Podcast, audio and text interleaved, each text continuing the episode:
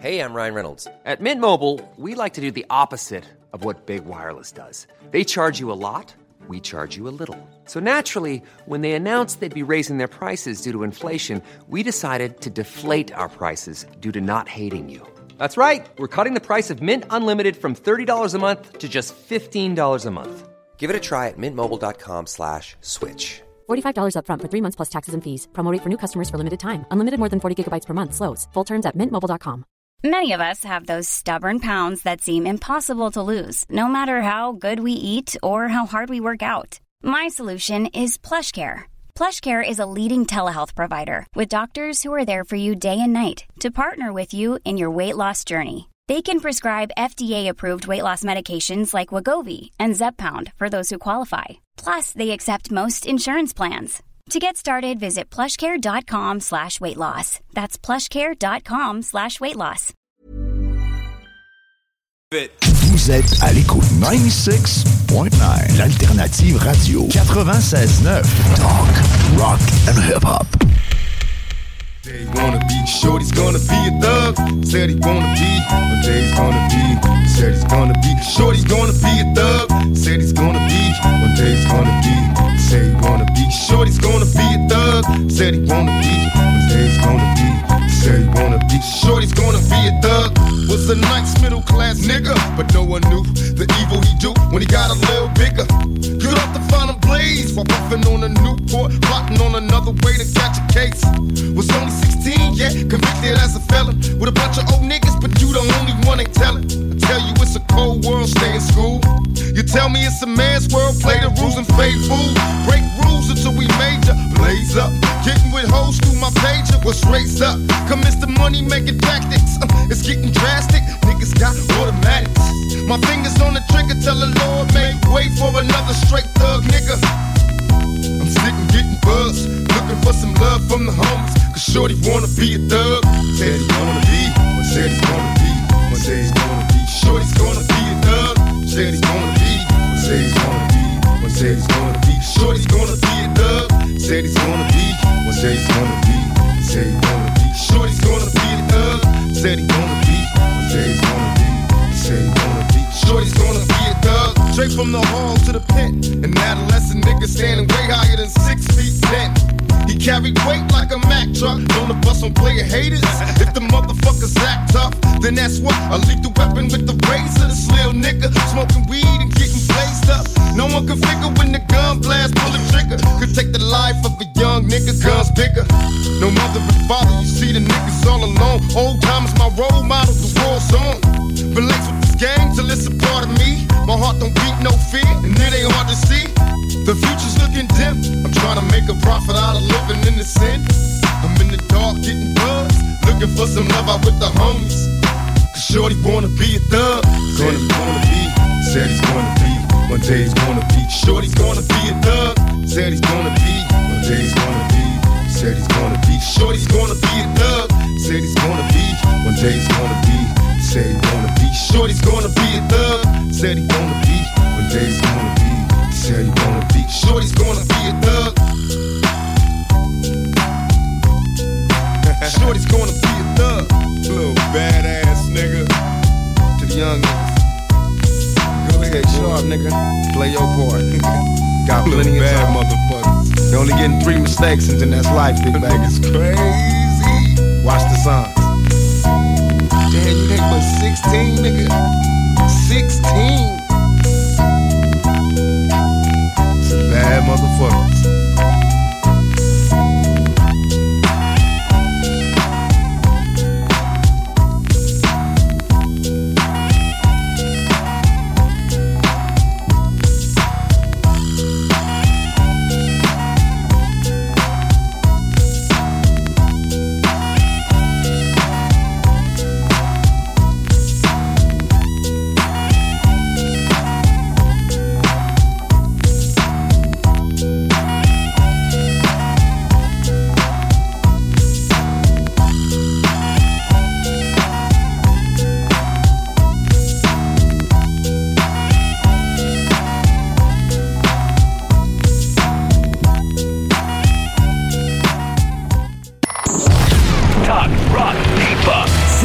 C J M D quatre-vingt-seize neuf, l'alternative. Au quatre-vingt-seize neuf, voici Vent de Fraicheur.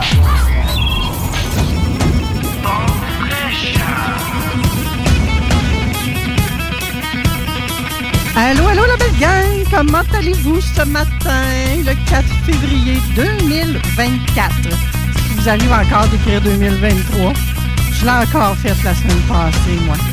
Mais des fois, j'ai l'impression que Facebook me joue des tours avec les dates. Je suis certaine d'avoir fait attention, là. Quand on revient dans la publication, c'est rendu un trou. Moi, en tout cas, pensez ce que vous voulez, là. J'ai eu le droit de passer ça d'un fois, moi aussi. Hein, parfaitement imparfaite, c'est ce que je suis. Et c'est ce que je vous dis à chaque fois. On s'en passe pas dans les fleurs du tapis, ici, avant de fraîcheur. Mais aujourd'hui, et puis je commence en vous rappelant d'aller sur la page Facebook de Vent de Fraicheur. Le concours se termine dans moins d'une heure. Je pensais que c'est le « in » qui s'en venait. Oui. Le concours se termine dans moins d'une heure. Euh, vous devez répondre à la publication. Dans le fond, la question est simple, c'est avez-vous l'intention d'améliorer votre situation financière? Vous mettez un pouce si vous me dites non, ma situation financière est au top. Vous me mettez un cœur si vous dites oui maintenant. Un sourire, oui, j'ai du mal à boucler mon budget. Un petit bonhomme un peu euh, découragé, là, euh, tu sais, le petit bonhomme euh, vers en bas, la face un peu qui regarde vers en bas. Oui, je rêve d'avoir plus d'argent. Le bonhomme fâché, oui, moins de dettes, s'il vous plaît. Puis vous pourriez être l'heureux gagnant. J'ai décidé de m'amuser avec les émoticônes comme ça dans les concours. C'est la deuxième fois que je vous fais ça. Je ne sais pas si vous comprenez le principe, c'est simple. Vous pouvez mettre des commentaires aussi, mais je vous invite vraiment à utiliser les émoticônes pour euh, mentionner que vous voulez participer au concours. Aujourd'hui, on gagne le livre de Frédéric Huillon qui s'intitule « Je me souviens plus ». Améliorer ses finances, un art à maîtriser, je l'avais souligné, euh, et une consultation gratuite avec le financier. Le tout, ben, d'une valeur inestimable, inestimable, pardon. Et je vous dirais que... ce livre-là, moi, je viens tout juste de le relire, c'est pas une blague. Là, je me, dans mon cas, je, je lis beaucoup, je, je vous mets en contexte, je fais beaucoup de lectures, donc peut-être que je suis pas méconnue non plus dans le monde de la finance, je m'y connais un petit peu, je suis pas parfaite là non plus, mais je l'ai relu. Ça, en dans deux jours, il était lu. Là. Ça m'a pris quelques heures. Et j'ai lu un livre de princesse, si vous avez peut-être vu ceux qui me suivent sur mon Facebook perso, là, je vous ai mis ça un matin. Vraiment, c'est un livre qui va vous guider vers l'indépendance financière, mais sans vous promettre une richesse instantanée. Vous savez, de nos jours, il y a beaucoup de personnes qui croient à la petite pensée magique, hein, puis à la possibilité de, de faire de l'argent hyper rapidement, j'ai envie de dire. Mais si c'est votre cas, oubliez ce livre-là, là, il n'est pas pour vous autres.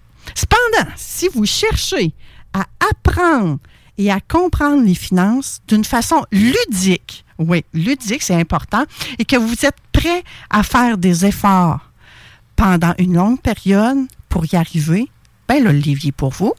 Et la consultation aussi, je vous dirais qu'elle est pour vous. Parce que Frédéric, il va vraiment s'adapter à votre situation, puis il va vous proposer un plan, selon ce que vous avez de besoin, selon ce que vous allez lui demander. Donc, euh, allez sur la page Facebook Vent de Fraicheur. J'ai épinglé le concours. Je vais faire ça à chaque semaine. Je vous fais des concours à chaque semaine. J'ai recommencé à vous faire ça. Et aimeriez-vous savoir qu'est-ce qu'il y aura à l'émission aujourd'hui? Mm-hmm. Je pense que oui, hein? Là, vous venez d'entendre un petit... Hmm. D'après moi, il y en a qui ont... Les habitués ont reconnu le petit... Hmm de Claudine Paquette.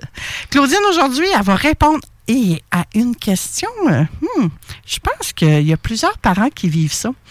Des genres de crises de bacon, j'appelle, moi.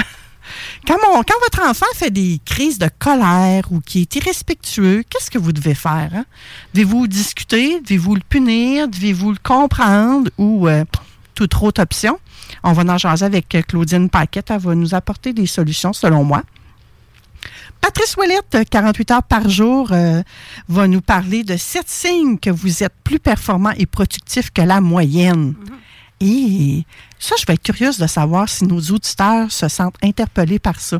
Est-ce qu'ils vont faire partie de, de la moyenne ou en bas de la moyenne, dans la moyenne ou en haut de la moyenne. Ça va être intéressant. Je vais faire des lives Facebook également pour la chronique de Claudine, pour euh, la chronique de Patrice et également pour euh, la chronique avec Pascal Manon-Vachon euh, qui va nous parler de la numérologie. Elle va explorer notre destinée euh, grâce aux chiffres.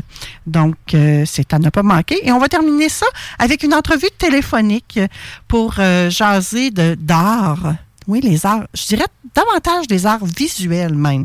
On va s'entretenir avec euh, un organisme sans but lucratif, avec euh, Exposart, grâce à Annie Cossette, parce qu'on s'entend, moi je parle pas à l'entité de... Hein, faut que je parle à quelqu'un, fait que je vais parler à la présidente de Exposart. Certains connaissent ça plutôt sous le nom de Covidor. Donc, sachez que c'est la même chose, c'est le même nom. Annie est en... C'est tout bien enregistré au, au, au registraire des entreprises du Québec, mais là, elle a des petits défis technologiques. C'est tout cute, elle est super sympathique. Donc, c'est la raison pour laquelle on va y aller en entrevue téléphonique aujourd'hui, parce que elle a des apprentissages à faire. Elle est rendue là. Puis c'est ça, dans Vent de Fraicheur, on amène, oui, des experts, comme vous pouvez voir, puis des experts reconnus mondialement, mais on amène aussi des gens qui sont peut-être plus au début avec des technologies, mais dans son domaine, les arts, là, écoutez, moi, je pense qu'elle m'a influencée, même quand j'ai fait ma salade après y avoir parlé. Je vous ai mis ça sur, euh, sur Facebook, euh, per, sur mon Facebook perso cette semaine. J'ai fait une salade, j'ai mis des affaires de même dedans, dans mon assiette, sans vraiment prêter attention. Je suis allée faire quelque chose, puis quand je reviens à ma place, je fais « Mais voyons donc, toi, il y a comme une espèce de bonhomme dans mon assiette. » Fait que tout le long, j'ai dû tourner mon assiette pour que la face soit face à moi, et j'ai ri tout seul tout le long que j'ai mangé ma salade. J'ai jamais eu une salade aussi joyeuse, soit dit en passant. Mmh. Alors, je vous envoie direct là le petit avertissement, et on poursuit avec Claudine Paquette tout de suite après. C J M D quatre-vingt-seize neuf. Avertissement. Cette émission a pour but de porter l'auditoire à réflexion. C'est pourquoi la direction de la station souhaite vous rappeler que chaque affirmation mérite réflexion. Il ne faut rien prendre comme vérité simplement parce que c'est dit, car tout ceci demeure des théories ou la perception de chacun. Nous vous recommandons de garder un esprit critique ou sceptique sur ce que vous entendez ici comme ailleurs. Bonne écoute, bonne réflexion. Voici votre émission Vent de Fraicheur. Oh, Claudine Paquette, experte avec... Euh... la famille, j'ai envie de dire. Tout d'abord, moi, j'ai le goût de commencer l'émission en te félicitant, Claudine. quarante-sept ans de mariage. Oh oui! Oh mon Dieu! Ah oh, ben là, là, tu dévoiles des choses. Je dévoile des choses personnelles. Hein? Aujourd'hui, non. Le quatre février, oui. quarante-sept ans de mariage. Oui. Mais je, je dévoile peut-être quelque chose. Je t'ai même pas demandé ton autorisation ouais, avant de ça. le faire. Hein? Ouais, c'est ouais. ça l'affaire. Mm-hmm. Là, hein? Ben, je me suis mariée très, très, très, très jeune. Oui, oh, oh, oh, oh, oui. oui, mais c'est ça, Claudine. euh, ça, ça va vous juste vous mettre en même temps dans l'ambiance que Claudine, elle a du vécu. Elle a des expériences, elle a un enfant, elle est grand-maman. Puis là, c'est drôle parce que toutes les deux, on a passé du temps avec des petits-enfants en fin de semaine. Mmh. Puis là, ben, on est des grands-mamans joyeuses ce matin pour faire cette belle chronique-là avec vous autres. Et Claudine, elle va vraiment nous répondre aujourd'hui à quand votre enfant il fait des crises là, de colère, là, puis qu'il vous manque de respect, qu'il vous dit toutes sortes d'affaires pas fines, qu'est-ce que vous devez faire? Ouais, c'est vraiment le sujet, c'est un beau sujet. Je, je m'en venais puis je disais, mon Dieu, que c'est intéressant. Oui! Puis je dois dire que toutes les choses qu'on ne doit pas faire, je les ai probablement faites. Oh, fait que euh, c'est pas, euh, c'est pas. Euh, oui, j'ai de l'expérience. Puis ce qui est bien, c'est que tout ce que je propose, je l'ai expérimenté moi-même. Ouais. Alors avec succès, puis moins avec moins de succès. Fait que, mais avec la constance. Là, on en arrive à une stabilité, puis euh, on prend les exercices ou les choses qui nous, qui nous conviennent le mieux. C'est ça l'important. C'est vraiment d'utiliser les stratégies ou les exercices qui nous conviennent. Parce que il mmh. y a des choses qui peuvent me convenir à moi, Manon, mais que toi, tu vas dire « Ah oh non, moi j'haïs ça, ça, je ne ferai pas ça. » là. Et, ouais. et l'inverse. Toi, tu fais des choses que probablement, moi, je dirais, « Ah oh non, moi, je suis tellement impatiente, je, ça ne marcherait pas, là. Je deviendrais impatiente tout de suite ou peu importe. » Ouais. Alors, c'est important de s'écouter aussi. S'écouter là. Et d'essayer des choses, pas avoir peur de l'erreur, et d'essayer des choses pour en arriver à un résultat. Parce que euh, en éducation, c'est sûr qu'il n'y a pas un cas qui est pareil. Tu sais, les enfants, il n'y a pas une situation qui est pareille. Semblable, dans un créneau peut-être, mais pareil, non. Tu sais, mm. fait que c'est toujours et, utiliser notre créativité, puis avoir du plaisir, être curieuse, d'aller voir, OK, je vais essayer ça, je vais essayer ça. Et le plus gros, je pense, le plus gros conseil, c'est ne rien prendre personnel. Votre enfant fait une crise, là. Qu'est-ce qu'on a? On a peur de se faire juger. Très souvent, on a peur... Surtout on quand on est au centre d'achat. Hein? Oui, c'est pire. C'est pire quand on est au centre d'achat, quand on est chez nous. Mais sais-tu quoi, quand on est chez nous, c'est nous qui nous jugeons sévèrement.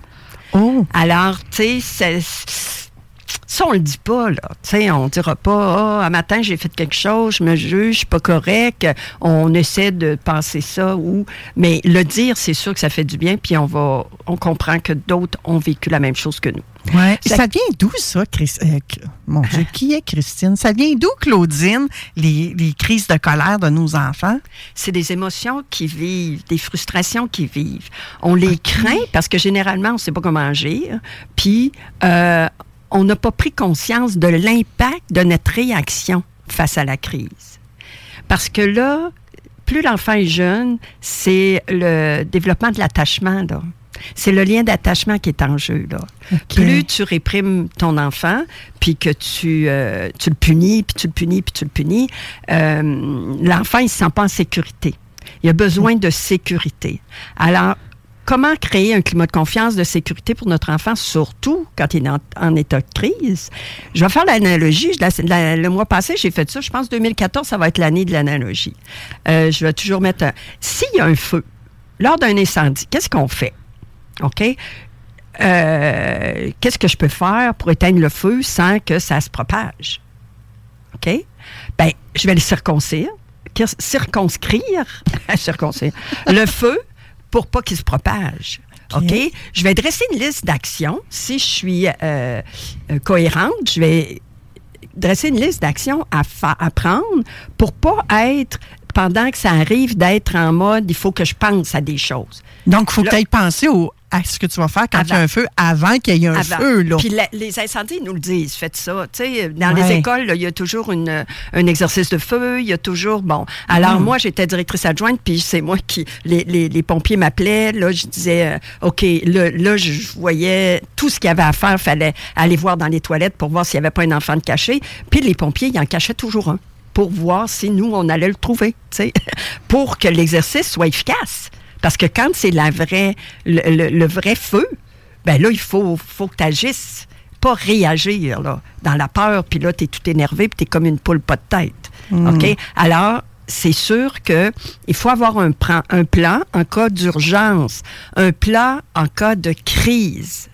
OK. OK?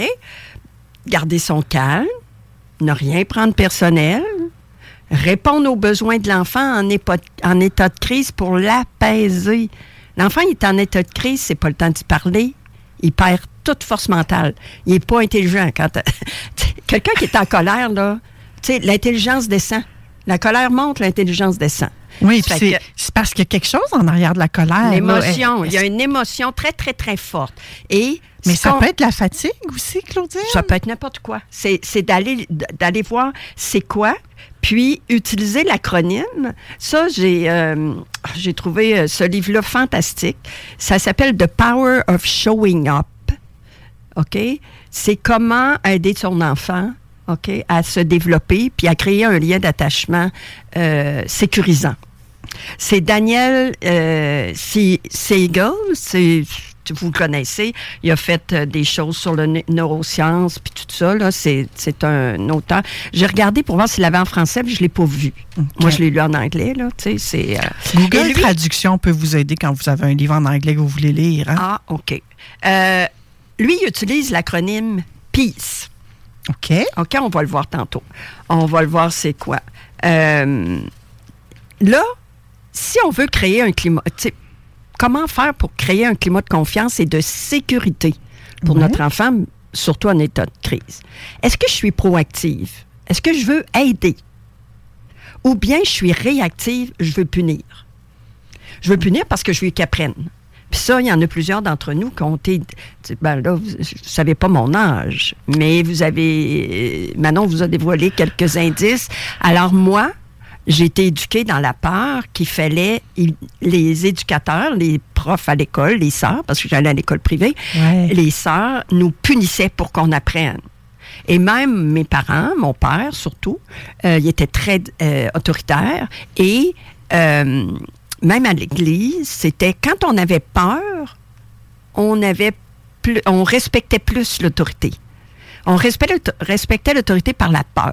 Là, ce qu'on propose, c'est respecter l'autorité par le sentiment d'être accueilli, d'être sécurisé. D'être sécurisé parce qu'il y a de la sécurité. Ça ne veut pas dire qu'on a, on accepte les comportements. Mmh. Mais il y a une sécurité à vivre notre émotion avec quelqu'un qui va nous accueillir, qui ne nous jugera pas. Parce que l'enfant, quand il est en crise, il est Il, il sait peu quoi faire. Il est tout croche, là. Il est vraiment, vraiment, vraiment croche. Puis, et, et, les hormones, ça peut être l'adolescence, ça peut être tout ça. Moi, je parle surtout en, va, en bas de douze ans, mais ça s'applique aux adultes aussi. Okay. OK? Plus t'es frustré, moins t'as été accueilli, plus tu deviens violent. Parce que ta frustration est tellement forte, il faut qu'elle sorte. Ça qu'elle sort souvent par la violence. Au lieu de, tu sais, quand on accueille l'enfant, moi, dans mon livre, je disais « valider l'émotion de l'enfant, valider l'émotion de l'enfant ». Mais lui, la façon dont il, il, il décrit ça, c'est tellement plus aidant. Je, je vais vous en parler dans un instant. Je me demande, quelle est mon intention? Est-ce que mon intention est vraiment d'aider l'enfant à retrouver son calme? C'est juste aider mon enfant à retrouver son calme. On ne parle pas de ne pas faire le bacon dans le centre d'achat parce que j'ai honte de toi. Euh, on ne parle pas de ça, là. On ne parle pas euh, « voyons donc, tu ne me respectes pas ». On n'est pas là, là. Il n'est plus là, l'enfant, là. Il, il, il, il fait n'importe quoi. Alors, est-ce que je peux l'aider à retrouver son calme? Suis-je alignée à mon intention? Si mon intention, c'est d'aider mon enfant à retrouver son calme, je n'irai pas le punir. Je vais l'aider, je vais faire « wow, c'est quoi l'émotion que tu as? » Puis, euh, suis-je ouverte à faire autrement?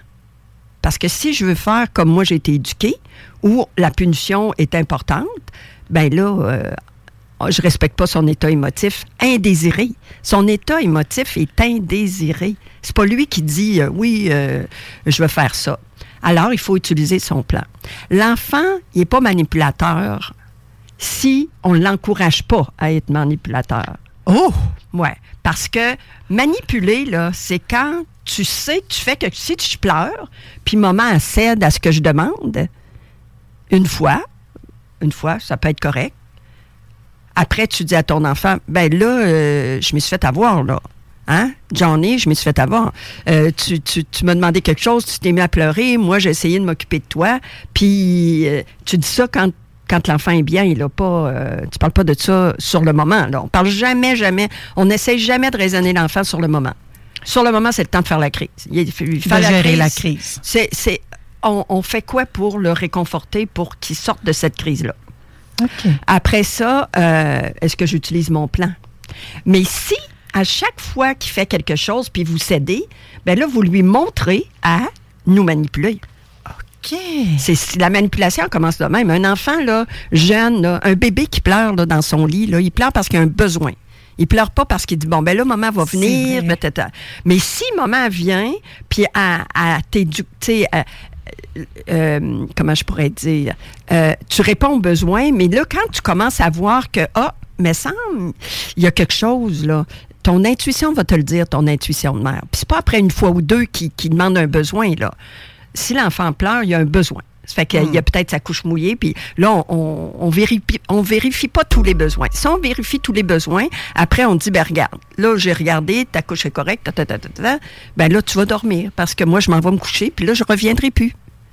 Hmm. Mais il faut pas revenir.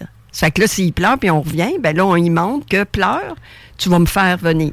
Fait que là, on y montre qu'on aime ça être manipulé à la limite, là. Ben, on s'en rend pas compte. Tout ça est inconscient, ouais. là. C'est pas parce qu'on aime ça. Mais là, on est en train de rendre nos auditeurs conscients de la patente, là. Oui, merci. Euh, merci beaucoup, Manon. Mm. Là, si je vous dis, que, que veut dire, tu sais, euh, me référer à mon plan grâce en, en cas d'urgence. Oui. En cas d'urgence. Puis, un besoin, le besoin de l'enfant en crise. Parce que tu peux... Tu peux avoir un enfant qui, qui, euh, qui a peur. Ben, ça peut être un cas de divorce, là, OK? Un cas de divorce, l'enfant, il vit dans deux maisons différentes maintenant.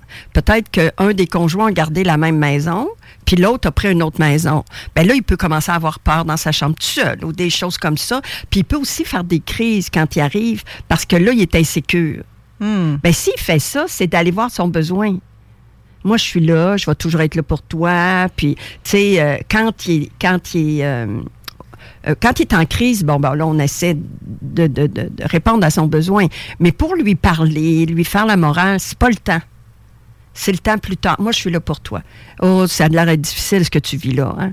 Moi, je le faisais, je le faisais, mais je le faisais pas. Euh, j'étais pas consciente de ce que j'ai lu là, puis. Mm. Euh, Quand euh, un éducateur spécialisé venait me voir dans mon bureau avec un enfant en crise, parce qu'un enfant était à la récréation, mettons, puis ils ont été violents. Un a, a tapé l'autre, mettons.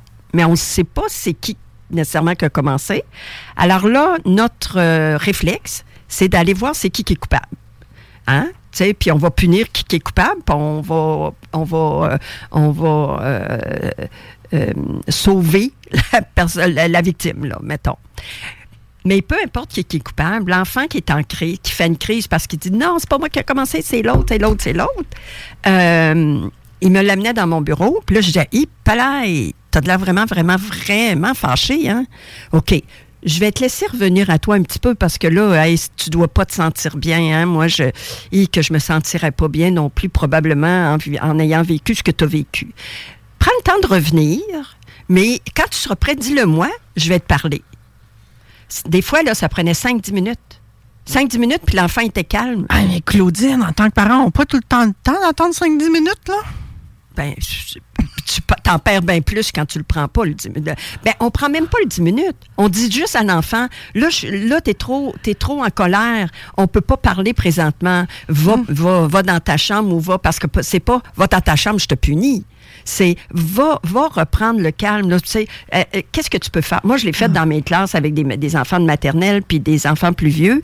Puis j'avais un coin où ils pouvaient aller se reposer puis s'exclure un petit peu lui-même pour s'isoler, dans le fond, pour vivre son émotion qui était intolérable, inacceptable et intolérable. Mais là, l'enfant, il allait la, l'évacuer. En tapant sur un, un, un oreiller, déchirer du papier de recyclage. Euh, mais on ne brise pas jamais, jamais le, le, le dessin de ta sœur. Là.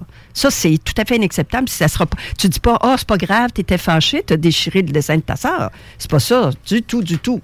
Il y a des choses qui sont inacceptables à faire. C'est pour ça que c'est, on leur parle quand ils sont calmes et on met des choses en place. Qu'est-ce que tu aimerais? Qu'est-ce que tu as besoin quand tu es en crise? Qu'est-ce que je pourrais faire pour toi pour t'apaiser? Quand on dit ça, quand il est, il est calme, il va dire, mettons, ben, j'aimerais ça que tu me prennes dans tes bras, ou ben, prends-moi pas dans tes bras, je, je, vais, je vais te taper. Tu sais, ça peut être un ou l'autre, là. C'est, c'est là qui est, qui est beau. Alors, si on regarde euh, The Power of Showing Up, ouais. euh, l'acronyme PEACE, P E A C E, mm-hmm. En anglais, c'est pareil en français. Je suis assez contente quand ça marche. Parce que moi, dans mon okay. livre, oui. il fallait que j'en trouve d'autres en anglais, oui. puis ça ne marchait pas. Peace, le P, c'est pour présence. Être présent. Il est en crise, je suis là. Tu as trop d'émotions, OK, je suis là. Tu te fais pas mal, tu brises pas rien dans la maison. Tu sais, ça, c'est sûr que c'est des affaires que... Euh, mais moi, je suis là. Si tu as trop de... Je suis là pour toi. L'engagement. Tu es engagé dans une démarche. On s'en est parlé. On est engagé. Je serai là toujours pour toi quand ça va pas. Puis l'enfant aussi, il est engagé. Il est engagé à, à, à aller vivre son émotion sans briser puis euh, détruire des choses dans la maison. L'affection. Tu sais, je t'aime. Je comprends. Je comprends que là, tu es hors de toi. C'est pas ton état normal. Moi, je continue à t'aimer pareil, même si t'es hors de toi. Mais là, t'as besoin de trouver une façon de revenir à toi. Puis là, mm-hmm. tranquille. Tu sais, plus on utilise ça, plus l'enfant, il l'a, il l'a reconnu sa façon. Il, il l'a trouvé sa façon de revenir au calme. Là, toi, l'adulte, doit être calme en tout temps. Alors, de là, ne pas le prendre personnel. Parce qu'on doit garder son calme. C'est, c'est nous, l'adulte. C'est à nous à garder son calme. Ça arrive qu'on va dire, « Ah oh, ben là, ça va faire, toi, va-t'en, là, là je ne suis plus capable de te voir, je vais me fâcher après toi, là. Mm. » Puis c'est correct. Après, on ira faire réparation, on ira le voir, puis on lui dira, « Ah, je m'excuse, tantôt, j'ai perdu patience. » J'aurais vraiment aimé être calme, mais non, j'ai perdu patience. Alors, je m'en excuse. C'est tout. Ça finit là. là. On n'a pas à, à se mettre à terre de, devant notre enfant parce qu'on a perdu patience. Puis, on n'a pas à se sentir coupable non plus. Là. C'est, je m'excuse. Je m'excuse, c'est pas une attitude que je veux avoir, mmh. mais je l'ai eue. Alors, je m'en excuse. Tu as le droit c'est à l'erreur. Humain, c'est, c'est humain. C'est humain. Puis, l'empathie. Tu es là pour lui. Tu es empathique. Tu es là. Tu ne vis pas la crise avec lui. C'est pas d'être aussi triste que lui. Puis être aussi... Parce que quand, mmh.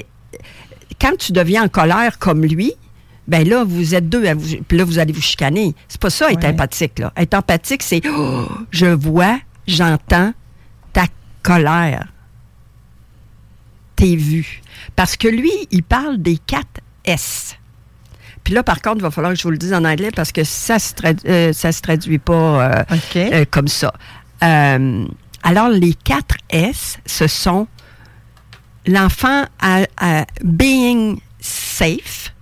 Okay, hein, safe, ça, on comprend très bien. Seen.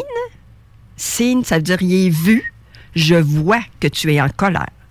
Je vois que tu n'es pas bien, tu es en détresse, tu es en colère.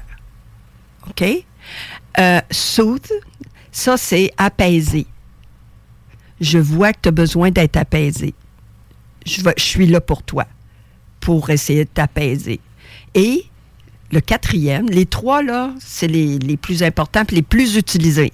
Mais le quatrième, c'est comme une... Euh, la conclusion, si on peut dire, okay. c'est le sens de sécurité, secure. Et là, tu as un attachement sécuritaire. L'enfant grandit dans un attachement, en développant un attachement sécuritaire. Mes parents vont être là pour moi. Moi, j'ai travaillé à la Maison Ouverte, qui était un lieu euh, basé sur la, la, le travail de Françoise Dolto, le, le, la, la psychanalyse française qui est décédée. Puis... Euh, l'enfant allait là jusqu'à quatre ans, l'âge de quatre ans, avant de rentrer à maternelle. cinq ans, il ne pouvait plus venir. Et euh, il venait se rendre plus fort par la présence du parent. La par- le parent venait, mais le parent, c'était maman ou papa ou grand-maman ou grand-papa de John- Johnny. La, la personne qui était reconnue, c'était Johnny. On prenait le nom de Johnny avec la grand-maman ou le grand-papa. Et l'enfant allait sociabiliser avec les autres. Puis quand il avait peur ou il vivait quelque chose, il venait voir maman, grand-maman ou peu importe son, l'adulte qui était avec lui. Puis là, il venait prendre la sécurité. Ah, la maman, grand-maman, maman est là. Elle est là pour moi. Si j'ai quelque chose, elle va être là pour me sauver. Elle va être là. Mais la maman, elle fait rien, là. Elle, là, il s'en va. Il revient, il s'en va, il revient. Puis là, il apprend qu'elle va toujours être là. Puis s'il a besoin, s'il se fait mal ou quelque chose, elle va être là pour l'aider. Mmh. Mais elle ne sera pas là pour tout lui dire quoi faire ou le faire pour lui. Puis c'est là notre, notre problème, de vouloir le faire pour lui, de vouloir qu'il soit déjà plus mature qu'il est présentement parce qu'il est en train d'acquérir de la maturité. L'approche, je veux dire, l'approche éducative que tu nous proposes ce matin, Claudine, c'est vraiment pour amener aussi le parent à parler de ses émotions avec son enfant, parce que ça se peut que le parent se plante. Et, mais tu dirais que cette approche éducative-là, on la fait plus avec des enfants de quel âge? Tous les enfants, même avec des adultes. Oh, même ça avec s'applique des même adultes. Dans le monde adulte. Okay. Ça s'applique dans le monde adulte. T'as un partenaire qui se fâche. On pourrait faire comme ça. T'as, t'as un partenaire qui se fâche. Puis là, tu fais euh, non. Qu'est-ce qui se passe? Là, t'as de l'air d'être vraiment en colère. Mais moi, euh, moi, j'ai mis ça sur le sujet, mais je veux. Mon intention, c'est pas du tout de te mettre en colère. Mais là, tu vis une émotion. Euh, euh, OK, je vois là que t'es fâché. Je pense qu'on pourra reprendre la conversation après. Mmh. Tu peux le faire de même. Petit, ben là, tu l'aides. Tu l'aides à, à valider que son émotion l'emporte sur son, consci- son, euh, son intellect. Là, quand on dit, quand l'émotion monte, l'intelligence descend. C'est là, les gens qui tuent d'autres mondes, là, parce qu'ils sont en colère, ils se battent, puis ils en tuent un. Ils, son intention n'était pas de tuer.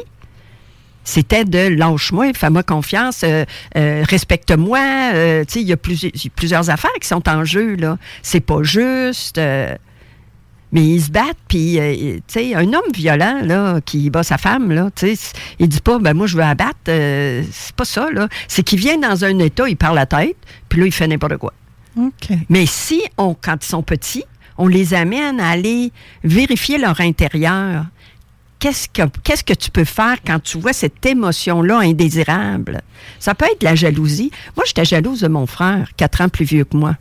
Okay. Moi, j'étais jalouse de mon frère. Alors, on était neuf, je suis la dernière, mais mon frère, moi, je le disais, j'ai un moment, je suis jalouse.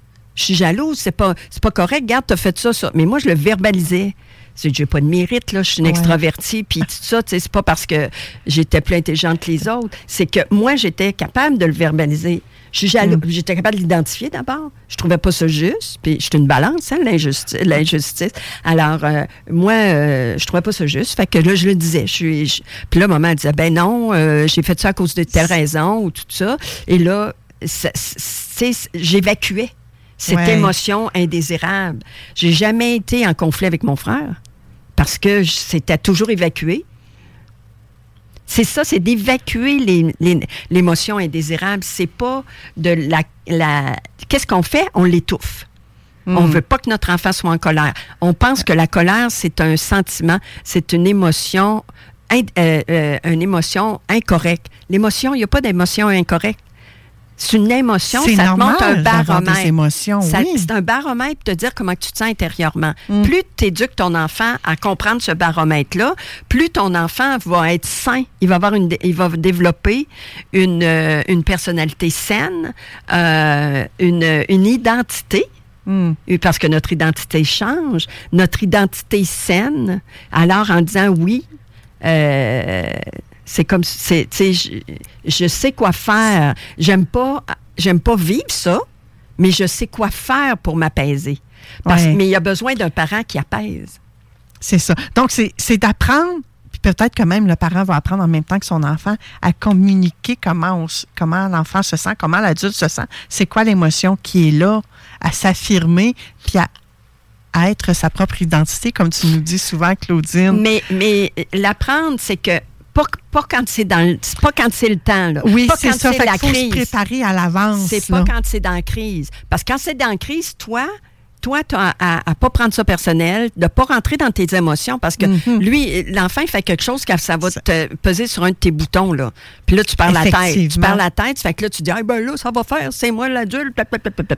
C'est tout le temps qu'on avait ouais. aujourd'hui, ma belle Claudine, mais ça serait intéressant peut-être pour nos auditeurs, puis à eux de nous le dire euh, sous euh, peut-être la vidéo Facebook ou à, ou à nous écrire euh, dans le Messenger de Vent de Fraicheur ou écrire directement à Claudine. Est-ce que ça serait pertinent pour vous, les auditeurs, de savoir quel plan d'urgence penser avant la crise, là, parce que peut-être pas juste dans des situations de crise comme on vient de parler ce matin, qu'il faut comme réfléchir à l'avance quand on a des enfants? Ouais. Dites-nous-le, puis s'il y a lieu, on pourra faire une chronique à ce sujet-là. Juste une en petite conclusion, juste oui, une oui, petite, oui. Petite, petite, petite conclusion. Euh, pour faire autrement, euh, c'est euh, est-ce que vous acceptez de voir que la crise comme une souffrance, un cul-de-sac? Il est dans, dans un cul-de-sac. Ou, euh, est-ce que vous avez l'ouverture à vouloir essayer, puis à vouloir accepter de faire des erreurs? Parce que vous allez en faire des erreurs. Puis, euh, ouais. Est-ce que vous utilisez le plan choisi? Puis, êtes-vous honnête envers vous-même? Mmh. Avez-vous respecté votre plan? Ouais. Parce que ça se peut que tu ne le respectes pas puis tu fais « hop là, ouais. je ne l'ai pas respecté ». C'est pas grave. Créer un espace où l'adulte est présent pour l'enfant vivant des émotions indésirables et envahissantes. Hmm. Alors, on fait de notre mieux. L'enfant va en vivre, mais le parent aussi, hein, parce que le parent aussi a ses propres blessures. Hein? Puis des fois, les enfants nous ramènent ça d'en face. Ils ben sont là bon, pour, oui, c'est, t- c'est, quand on est, est en relation avec quelqu'un, moi, je vous le dis souvent, hein, on... c'est en relation qu'on va se blesser, mais c'est en relation qu'on va se guérir aussi. Merci infiniment, Claudine, hey, ça pour fait plaisir. Cette belle pépite de chronique ce matin. Après la pause, on retrouve Patrice Hé, j'ai failli dire l'écuyer. Trop tard, je l'ai dit. Ah! j'ai, j'ai un blanc. On retrouve, on retrouve Patrice, aide-moi. J'ai juste l'écuyer en tête, mais c'est n'importe quoi. Patrice de quarante-huit heures par jour. Mais c'est quoi cette affaire-là? J'ai vraiment un blanc. C'est incroyable. C'est Patrice Ouellet. Merci, merci, mon Dieu, de m'avoir soufflé le nom. On le retrouve et il va nous parler des sept signes que vous êtes plus performant et productif que la moyenne. Je redémarrerai un nouveau live Facebook également. Donc, venez nous rejoindre sur Facebook si ça vous tente. Vous pouvez rester dans la, à la radio également. Il n'y a aucun problème. Si ça vous tente de nous texter, c'est quatre un huit neuf zéro trois cinq neuf six neuf. On fait une pause et je vous reviens tout de suite après. Un jour, je serai le meilleur joueur. J'ai tant pris sans répit. Le bingo de C J M D, les dimanches après-midi. Le bingo à C J M D, une si belle activité. trois mille piastres à chaque semaine qu'on vous donne à C J M D. Le bingo! Le vendredi dès quatorze heures, c'est le party au quatre-vingt-seize neuf. Des chroniques, des entrevues, mais surtout du gros fun. On est loin de se prendre au sérieux. En tout cas, si tu veux apprendre de quoi, c'est vraiment pas le bon show. Mais si tu veux avoir du fun et commencer le week-end en beauté, sois avec nous tous les vendredis de quatorze heures à vingt heures, l'émission Le Party au quatre-vingt-seize neuf. Et les samedis, ça débute à dix-huit heures et c'est cent pour cent musical que le meilleur dance, house, techno, vraiment la musique pour faire le party. Woo! Maintenant, va télécharger l'application pour nous écouter de partout au Québec.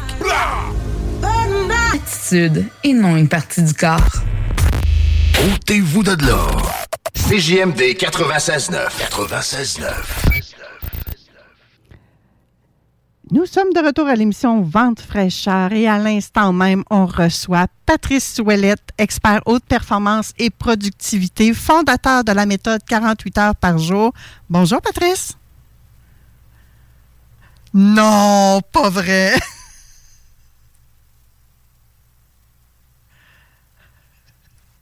C'est-tu une blague? C'est sérieux, Patrice? On t'entend pas. Est-ce que tu as ouvert ton micro? OK, je, je lis sur les lèvres. Patrice me dit oui. Définitivement. Bon, là, j'ai aucune idée, moi, de mon côté. Le son est ouvert. Mais je vous parle en même temps parce que là, je tente de retrouver ce qui ne fonctionne pas. Parce que notre petit problème avait, semblerait-il, été réglé. Eh oui, je suis en train de chanter, moi, là, là. On dirait bien que oui, hein? Ah bon. Eh bien, eh bien, eh bien, je pense que je vais vous envoyer à la pause. Et on va vous revenir, ma belle gang. Restez là. Hey, salut, c'est Gab Paquette. Vous écoutez C J M D quatre-vingt-seize neuf. Love you. C'est pour savoir où se trouve notre trentaine de points de vente. Les classiques hip-hop, c'est à l'Alternative Radio. L'Alternative Radio. Hey, hey, on est de retour, ma belle gang, avec le bon vieux téléphone. Ben oui, on va faire ça comme ça. Patrice, est-ce que tu m'entends? Oui, je t'entends très bien. Est-ce que tu m'entends, toi? Oui, excellent. Donc, euh, je termine ah. le live sur Facebook à l'instant. On voit même Patrice euh, se promener en arrière. On est comme ça, hein? On ne s'enfarge pas avec les fleurs du tapis. Non. Puis on trouve pas. Des solutions. Fait que je ne sais pas si ça va nous aider à être supérieur à la moyenne ou pas, Patrice, aujourd'hui, parce que là, toi, tu vas nous parler des sept. Euh, des sept. Euh, voyons. Vais-je le dire? Mettez, remettez des mots dans ma bouche, s'il vous plaît. Sept signes. Dans le fond, Manon, ce que je veux regarder avec les gens aussi, c'est sept. Euh, si on peut dire une checklist de choses qui sont des choses fondamentales, qui nous permettent d'être plus performants que la moyenne. Oui. Fait que si tu veux, Manon, on va commencer par la première. Oui. Puis, euh, ça concerne les gens. Évidemment, il y a encore beaucoup de gens qui, tra- qui sont en télétravail ou qui ont un mode hybride, hein, ils ont des journées en télétravail. Mais lorsqu'on est au bureau, lorsqu'on est physiquement présent, on a à gérer avec une multitude de, de, d'interruptions. Hein? Puis, oui. Les gens... Les gens qui sont plus performants, Manon, ont des stratégies pour gérer les interruptions. Hein, la personne qui vient te voir à ton bureau, t'aurais-tu cinq minutes, t'aurais-tu dix minutes? Donc, mmh. les gens qui sont plus performants, ils ont déjà des stratégies de prêt. Et je vous en partage une qui est très efficace. C'est de reconnaître que la personne est là, lui indiquer que vous êtes occupé à faire quelque chose, et diriger les gens vers les extrémités de la journée. Concrètement, Manon, ça veut dire quoi? Tu cognes dans ton cadre de porte. Manon, t'aurais-tu cinq minutes? Écoute, Manon, je suis présentement sur une tâche super importante. Pourrais-tu venir me voir vers quatre heures quinze? Je vais être disponible. Qu'est-ce que je veux faire, dans le fond? C'est soit diriger les gens vers la fin de la journée ou la fin de l'avant-midi. Pourquoi? Parce qu'à midi, tout le monde arrête. À quatre heures trente ou à cinq heures, tout le monde part. Donc, je vais concentrer le temps de la demande dans un très, très court laps de temps. Patrice, gens... il y avait eu des études à un moment donné qui avaient été faites disant que chaque interruption qu'on a, ça nous prend un certain temps pour revenir au même niveau de, de productivité ou qu'on était avant l'interruption. Ça s'applique pas, ça? Absolument, Manon. Puis tu m'enlèves les mots de la bouche parce que je vais y venir là-dessus. OK. Donc, t'es, t'es, tu, tu vois en avant de moi, comme on dit. Parce que moi, j'aurais eu tendance à mettre une affiche à la porte de mon bureau. Dérange-moi pas ou reviens me voir à telle heure. Ou... Tu sais, Manon, c'est un grand, c'est un mythe un peu à les gestionnaires qui disent « Ah, moi, je pratique la porte ouverte. » Mais si tu pratiques la porte ouverte toute la journée, bien, probablement que tu es un gestionnaire qui a sa porte ouverte, mais tu n'es probablement pas très productif. Parce que tu es toujours dérangé. Oh. Plus, plus tu es disponible, plus tu es dérangé. Moins tu es disponible, moins on te dérange pour des choses futiles. Plus okay. Quand on va aller te voir, ça va être des choses importantes. Puis c'est là qu'on va te dire que tu as un, un agenda de premier ministre, là, parce qu'ils vont s'en dire que tu n'es pas disponible. Ben c'est ça. Puis à un moment donné, c'est ça. C'est qu'il faut savoir gérer entre être disponible, mm. pas non plus lancer le message que la porte est complètement fermée huit heures par jour ou à semaine longue. Et le gestionnaire qui dit, moi, je pratique la porte ouverte. Parce qu'il y a des tâches, Manon, qu'il faut faire et ça demande toute notre attention. Hey, mais ça... Et, et si on se rend disponible huit heures par jour, ben comme tu viens de le dire, on va toujours être en train de se concentrer sur la tâche, whoop, tomber à quelque part d'autre qui n'a rien à voir avec notre tâche, avec une autre personne pour dix minutes, quinze minutes. Oups, le temps de retrouver nos repères dans la tâche, une autre personne qui vient nous voir, finalement, on n'avance pas. Mm. On n'avance pas sous prétexte qu'on est disponible. Donc, gérer, autrement dit, les, les interruptions, les distractions, il faut avoir une stratégie pour les gérer. OK. Trouvons celle qui nous convient. Oui. Ouais. La deuxième, Manon, ça va dans le même sens. Là, on parlait plutôt de distractions, si on peut dire physiques, donc des personnes qui nous dérangent, mais des, des urgences, des, des choses qui rentrent dans notre environnement et qui vont nous déranger. Ben, tout ce qui est électronique, le téléphone sonne, un texto qui rentre, un courriel qui rentre, un WhatsApp qui rentre, un Messenger qui rentre, une notification Facebook. L'environnement numérique, aujourd'hui, est une source énorme de distraction. Et les gens qui sont plus performants, on ut- utilise les technologies à leur avantage et non pas l'inverse. Ils ne sont pas esclaves des technologies. Ils sont le maître des technologies. Ça veut dire qu'il faut configurer son environnement. Depuis le début de l'année, Manon, deux mille vingt-quatre, je fais un test, ça fait un petit peu plus qu'un mois, que si tu appelles sur mon téléphone, puis tu tombes sur ma boîte vocale, mon message va te dire que je ne prends pas mes messages sur ma boîte vocale. Je vais dire aux gens, bonjour, vous avez rejoint la boîte vocale de Patrice Ouellet. Je ne prends pas mes messages vocaux. Veuillez me retourner un texto ou un courriel. Et là, je vais laisser mon courriel. Qu'est-ce que je suis en train de faire? Je suis en train de diriger les communications à l'endroit où je vais avoir le moins de distractions. Ma boîte de courriel, elle est configurée pour recevoir mes courriels deux fois par jour. Le reste du temps, ils s'accumulent dans un répertoire et ils vont être livrés à des heures que moi, je choisis. Évidemment, vous adaptez cette stratégie-là à votre environnement, à vous. Ça fonctionne pas pour tout le monde, mais il faut se mettre à penser de façon proactive comment je vais mieux gérer la multitude de communications qui rentrent vers moi où tout le monde va avoir mon temps. Et je te Jamais dis qu'il ne faut pas être dans le manque, hein, Patrice, pour faire cette euh, stratégie-là, là. Tu sais, si on a peur de manquer que la bonne, la bonne nouvelle, manquer euh, une opportunité d'affaires, manquer, peu importe ce qu'on a peur de manquer. Oui, c'est, c'est là on revient à un autre, euh, ce qu'on appelle FOMO en anglais, le Fear of Missing Out, la peur de manquer quelque chose. Mm. Dites-vous une chose, s'il y a une urgence dans votre vie, qu'est-ce qu'on va utiliser pour vous rejoindre? C'est probablement le bon vieux téléphone. Parce que quand c'est urgent, j'envoie pas un courriel. Je vais probablement essayer le téléphone. Puis, vous avez probablement tous vécu, à un moment donné, c'est qu'on est en rencontre. Puis, à la fin de la rencontre, on regarde notre téléphone, puis on voit trois appels manqués, puis c'est le même numéro. Qu'est-ce qui nous vient à la tête tout de suite? C'est pas ça. Ça doit être, ça doit être important. Hein, on rappelle. Donc, inquiétez-vous pas. S'il y a une urgence, inquiétez-vous pas. On va vous rejoindre. Mm. C'est dans notre tête, tout ça.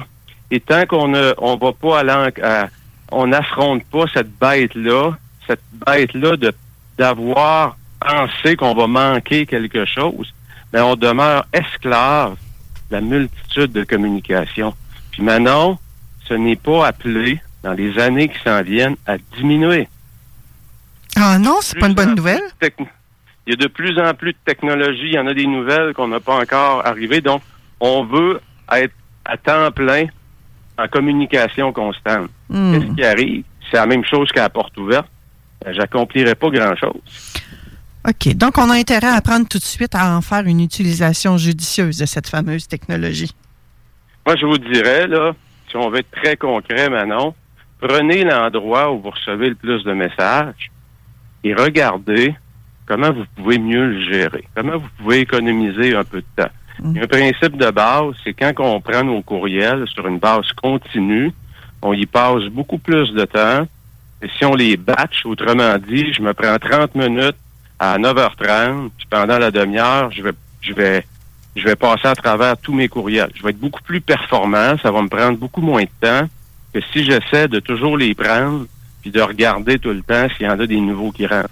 Les courriels, les communications, c'est tout sauf votre agenda. C'est l'agenda des autres sauf le vôtre. Mmh. Tout à fait. As-tu un autre Donc, signe intéressant pour nous? Absolument. Les gens qui sont plus performants, disons Manon, ou qui, qui accomplissent plus, ne partent pas une journée sans avoir décidé c'est quoi les trois choses les plus importantes qui doivent arriver aujourd'hui. Ça peut se faire de façon aussi simple que sur un post-it. Tu prends un crayon avant de partir de la maison ou avant de rentrer dans le bureau à la maison parce que tu es en télétravail. Tu as déjà pensé, tu as visualisé ta fin de journée et tu t'es dit aujourd'hui, pour que ma journée soit un succès, c'est quoi les trois choses qui doivent absolument arriver? Parce que, comme on vient de le voir, il va y avoir des urgences, il va y avoir une tonne de communication qui va rentrer, il va y avoir plein de gens qui vont vouloir avoir ton attention. Et si tu n'as pas défini clairement qu'est-ce que représente le succès aujourd'hui, ben tu vas te faire avoir à chaque jour à être au service de tout le monde, sauf tes priorités. Hmm. Donc, trois choses importantes qui doivent se réaliser dans ta journée. Exact. C'est, euh, c'est pas obligé d'être des grosses, grosses choses, mais c'est des choses, tu dis aujourd'hui, je dois absolument réaliser ces trois choses-là. Ça peut être aussi simple de dire aujourd'hui, je dois aller voir euh, une personne dans l'équipe, puis la féliciter pour telle réalisation du mois passé. Je l'ai pas fait la semaine passée. Aujourd'hui, c'est aujourd'hui que ça se passe. Donc, il y a une partie de ma journée où je vais aller me promener, comme on dit, dans le trafic. Puis là, je vais être ouvert à recevoir des distractions, des interruptions, parce que l'heure que je prends pour me promener, elle est à mon agenda. Mmh. C'est moi qui ai décidé que j'étais disponible pour les autres. Et c'est pas les autres qui viennent décider de la gestion de mon temps. Mmh. Et, et c'est le grand paradigme, Manon, qu'il faut, qu'il faut changer pour ceux qui veulent accomplir plus, qui veulent se distinguer, qui aspirent peut-être à une promotion ou qui veulent tout simplement finir leur journée plus tôt, parce qu'ils sont plus productifs. Hein, on se dégage la marge de manœuvre aussi. Faut reprendre le contrôle sur ses priorités. Mmh. J'adore, j'adore. Je crois qu'on est rendu au quatrième signe. Quatrième, Manon, c'est un exercice que je fais souvent. J'appelle ça le recycleur de temps. C'est une espèce de grand cercle. Hein? C'est un peu de minuit, douze heures, puis t'as tout le, tout le long du cercle, trois cent soixante degrés, ça fait la journée. Je demande aux gens d'identifier hein, des zones, euh, disons, à productivité cinq, cinq fois, des zones trois X, des zones un X et des zones à zéro. Fait que mettons que vous dormez. Disons que le sommeil, on peut dire indirectement que c'est productif, mais quel est le moment de la journée où votre énergie, votre attention est à son pic? C'est quoi ces heures-là? Si vous auriez à les mettre en vert, dans une dans un graphique, là, de, de quelle heure à quelle heure? Moi, Manon, entre sept heures et onze heures, l'avant-midi, je peux produire en quatre heures ce que normalement je ferais en huit heures. Pourquoi? Parce que ces heures-là, comme on vient de le voir, je ne prends pas de message, je ne suis pas disponible. Ça veut dire qu'à onze heures, mes trois priorités de la journée sont terminées. Et après, je peux faire ce que je veux avec mon temps. Je peux aller dans mes courriels, je peux me promener, parler avec mes collègues, travailler à mobilisation du personnel, mais mes priorités, les choses importantes, créer de la valeur, et pourquoi on reconnaît que je suis un performant, ben ils sont déjà accomplis à onze heures.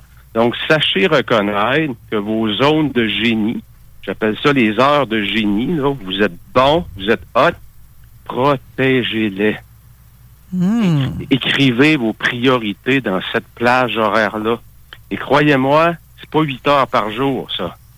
Si vous réussissez à vous rendre à quatre heures dans une journée où votre attention est vraiment, vraiment bonne, solide, vous vous sentez performant, protégez ces heures-là. Assurez-vous que vous faites le vrai travail à ce moment-là. Après ça, vous aurez le reste de la journée pour décider ce que vous voulez faire. Mais à chaque jour, imaginez qu'à chaque jour, vous accomplissez vos trois priorités de la journée, c'est fini par à midi. Imaginez après six mois, un an, à quel univers vous allez être? Mm. Comment est-ce qu'on va vous reconnaître? On dirait, Martine, non? Je... Ready to pop the question? The jewelers at Blue Nile dot com have got sparkle down to a science with beautiful lab-grown diamonds worthy of your most brilliant moments. Their lab-grown diamonds are independently graded and guaranteed identical to natural diamonds, and they're ready to ship to your door. Go to Blue Nile dot com and use promo code LISTEN to get fifty dollars off your purchase of five hundred dollars or more. That's code LISTEN at Blue Nile dot com for fifty dollars off. Blue Nile dot com, code LISTEN. I'm Sandra, and I'm just the professional your small business was looking for. But you didn't hire me, because you didn't use LinkedIn Jobs. LinkedIn has professionals you can't find anywhere else, including those who aren't actively looking for a new job, but might be open to the perfect role, like me. In a given month, over seventy percent of LinkedIn users don't visit other leading job sites. So if you're not looking on LinkedIn, you'll miss out on great candidates, like Sandra. Start hiring professionals like a professional. Post your free job on linkedin dot com slash people today. Je sais pas qu'est-ce qu'elle fait, là. Écoute, je la regarde aller. Elle a toujours l'air en contrôle. Elle a le sourire. Ses, ses dossiers, c'est toujours bien fait. La qualité est là. Elle respecte les délais. C'est ça qui va arriver. Et ça, ça fait quoi? Ça fait qu'on prend de la valeur sur le marché. On peut pas se faire remplacer par l'intelligence artificielle parce qu'on est plus performant que les autres. On sort du lot. Oui. Ça peut faire peur, cette fameuse intelligence artificielle-là, hein? Absolument, Manon. On peut soit le voir comme euh, à toutes les étapes de la société, quand la lumière, l'électricité est arrivée, euh, la lumière, la roue, quand on a inventé la roue, quand on a inventé l'auto, l'avion, il y a toujours eu des gens qui ont eu peur de ce qui s'en venait, puis il y a des gens qui ont dit « Aïe, aïe, la belle opportunité! » Donc, dans quel camp vous êtes? Comment vous allez vous distinguer? Et ceux qui vont se distinguer, savez-vous quoi? Ils vont avoir encore beaucoup plus de valeur. Et ceux qui se distingueront pas, ça va être difficile. Vous risquez de vous faire remplacer. Mm. Fait que prenez votre destin rapidement en main. Gérez mieux vos priorités. Validez si vous travaillez sur les bonnes choses avec votre boss. Boss, le mois de février, je veux travailler sur ces trois projets-là. Es-tu, on est-tu alignés, toi puis moi? C'est super, Martin. T'es au bon endroit. Parfait. Les meetings qu'on avait le matin, le boss, là, me permets-tu d'y aller juste une fois par semaine? Parce que je veux vraiment faire avancer ces dossiers-là. Qu'est-ce que je suis en train de faire? Je suis en train de contrôler mon temps. Je suis en train de dire à mon boss, moi, plutôt qu'aller perdre mon temps dans un meeting qui m'apporte rien, je veux faire progresser l'entreprise. Mm. c'est, c'est, c'est de la proactivité, de l'organisation. Oui. J'aime, moi, j'aime ça. J'aime ça, j'aime ça, j'aime ça. J'ai déjà vécu où j'avais tenté de mettre ça en place quand j'étais moi-même une employée. Et euh, j'avais eu une fin de non-recevoir. J'étais terriblement déçue. Ouais. À ce moment, ouais, à ce moment-là, Manon, ça vous donne... Tu sais, c'est pas tous les environnements. Il y a des environnements, il faut le dire, qui sont sclérosés. Mm-hmm. Des environnements qui s'assurent que ça va être dur pour vous de faire votre travail de la bonne façon. Il y a des environnements qui ne veulent pas évoluer. Parfait, vous avez le choix, vous restez là ou vous allez ailleurs. Mm. C'est, vous avez peu de contrôle sur l'environnement, mais vous avez quand même beaucoup de contrôle sur ce que vous, vous allez faire. Fait qu'on a des décisions à prendre à toutes les étapes de notre vie. Ouais. C'est là que ça prend de grossir, hein? Ça prend du courage. Mm. Mais ça. Et le cinquième signe? Manon, éviter le multitâche, je t'en ai parlé tout à l'heure. C'est démontré par la science. D'un, Manon, le multitâche, ça n'existe pas. Ah non? Ce qu'on fait, ce qu'on fait, c'est qu'on déplace notre attention d'une tâche à l'autre rapidement. On ne peut pas faire deux choses en même temps. Oui, on peut marcher puis monter des marches en même temps. Oui, ça, ça se fait. Mais deux tâches en même temps, ça ne se fait pas. C'est qu'on alterne notre attention entre une tâche et l'autre. Regardez des gens qui, as- qui assistent à un meeting Zoom ou en virtuel, puis qui en même temps prennent leur courriel. On peut se dire, ben ils font deux choses en même temps. Non, c'est qu'ils vont avoir leur attention sur le meeting. Oups, ils vont aller faire le courriel. Pendant qu'ils font le courriel, ils n'écoutent pas le meeting. Là. Leur attention est sur le courriel. Oups, ils reviennent sur le meeting. C'est démontré, Manon, que la qualité que tu produis est beaucoup, beaucoup plus faible. Puis tu produis beaucoup moins parce que tu es toujours en train de basculer d'une tâche à l'autre. Donc, oh. le multitâche, comme on, comme on le parle, ça n'existe pas. C'est qu'on fait plusieurs tâches très proches l'une de l'autre. Oui. Gardons notre concentration à un endroit. Puis moi, je sais bien, quand on, quand on est dans un Zoom, par exemple, euh, on le voit que la personne, elle ne nous écoute pas, là. Absolument. On le voit qu'ils sont en train de faire d'autres choses, là. D'ailleurs, Manon, euh, je sais pas si j'en ai parlé la dernière fois, mais les, les dernières études qui viennent d'être publiées, qui est sortie fin deux mille vingt-trois, démontrent que les gestionnaires devraient revenir à plus d'appels conférences traditionnels, comme on faisait avant au téléphone, et moins de Zoom ou de virtuel là, face-to-face, on peut dire, où on se voit. OK. Parce que le niveau d'attention, lorsqu'il y a juste la parole, est beaucoup plus élevé. OK. Et quand il y a une, une, une rencontre virtuelle et que c'est tous à caméra ouverte, qu'est-ce qu'on fait à un moment donné quand on perd un peu, ça devient plate un peu, on se met à regarder un peu tout le monde. Hein? Bizarre, il y a une drôle de face, il n'est pas l'air de bonne humeur là, aujourd'hui. On, on se perd on, notre, notre attention quand on n'est pas capable de la concentrer sur le messager, celui qui transmet le message, parce que c'est pas un bon présentateur, mais on est partout.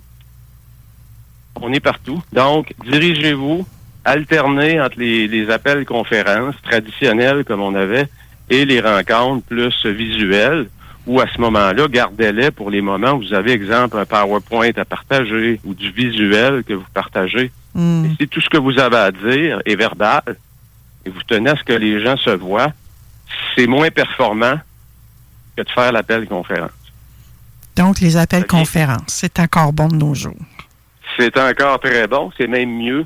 C'est le docteur John Medina, qui est un chercheur, euh, qui a fait des recherches là-dessus, donc qui sont très, très, très intéressantes, euh, dont celle-là, entre autres, qui démontre que, et c'est ce qu'il recommande, de retourner davantage, lorsqu'on n'a pas de visuel, à des appels conférences. Eh bien, je viens d'apprendre quelque chose, Patrice. Tu es une vraie encyclopédie. T'es, mais, t'es, t'es vraiment à la fine pointe de ton expertise que j'ai envie de dire.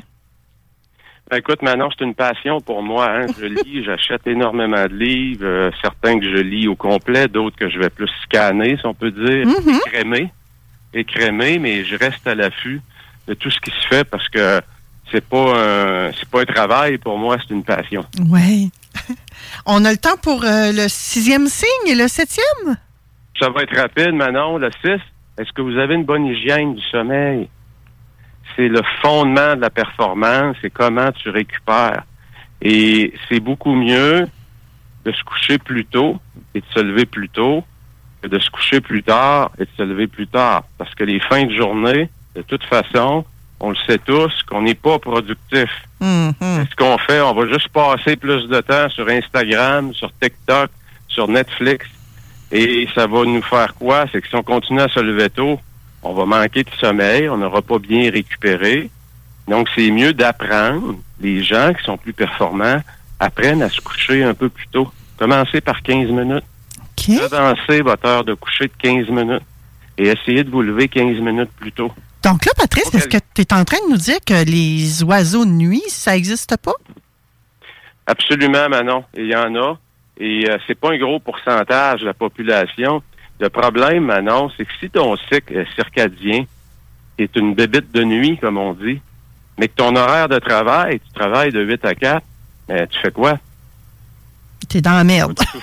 Tu vas-tu souffrir toute ta vie ou tu vas apprendre à développer l'habilité de te coucher plus tôt? Oh, je sais pas. C'est une décision. Ou bien tu t'en vas travailler dans un jeu vidéo puis tu travailles la nuit à coder. Tu sais, c'est ce qu'ils font. Les, les, la plupart des gens qui codent, comme on dit en informatique, dans les technologies de l'information, c'est des bobites de nuit et ça leur va bien. Mm-hmm. Mais si, comme la plupart des gens, vous avez un horaire de travail que vous ne décidez pas et qui est plus selon les normes de la société, si on peut dire, ben c'est un problème de niveau dix que vous avez. C'est un problème de niveau dix avec ton sommeil. Il va falloir que tu mettes un effort de niveau dix si tu veux le régler. OK. Fait que, euh, attelle-toi. Ben, c'est d'y aller. Un éléphant, ça se mange une bouchée à la fois. C'est toujours, essayez pas demain matin. Regarde, c'est à soir, on se couche de bonne heure, puis demain, je me lève à cinq heures. Ça dure jamais, ça. Mm. Ça dure jamais. Allez-y graduellement. Faites preuve de bienveillance. Sachez que vous allez trébucher. Ouais. La transformation est dans la résistance. La transformation est dans l'obstacle. Dans mm-hmm. cette transformation, il faut aller, il faut accueillir l'imperfection. Mm. Le dernier, ouais. Manon, le c'est un grand classique. Est-ce que votre santé est une priorité? Et si, comme tout le monde, oh oui, la santé est importante, peux-tu voir ton agenda?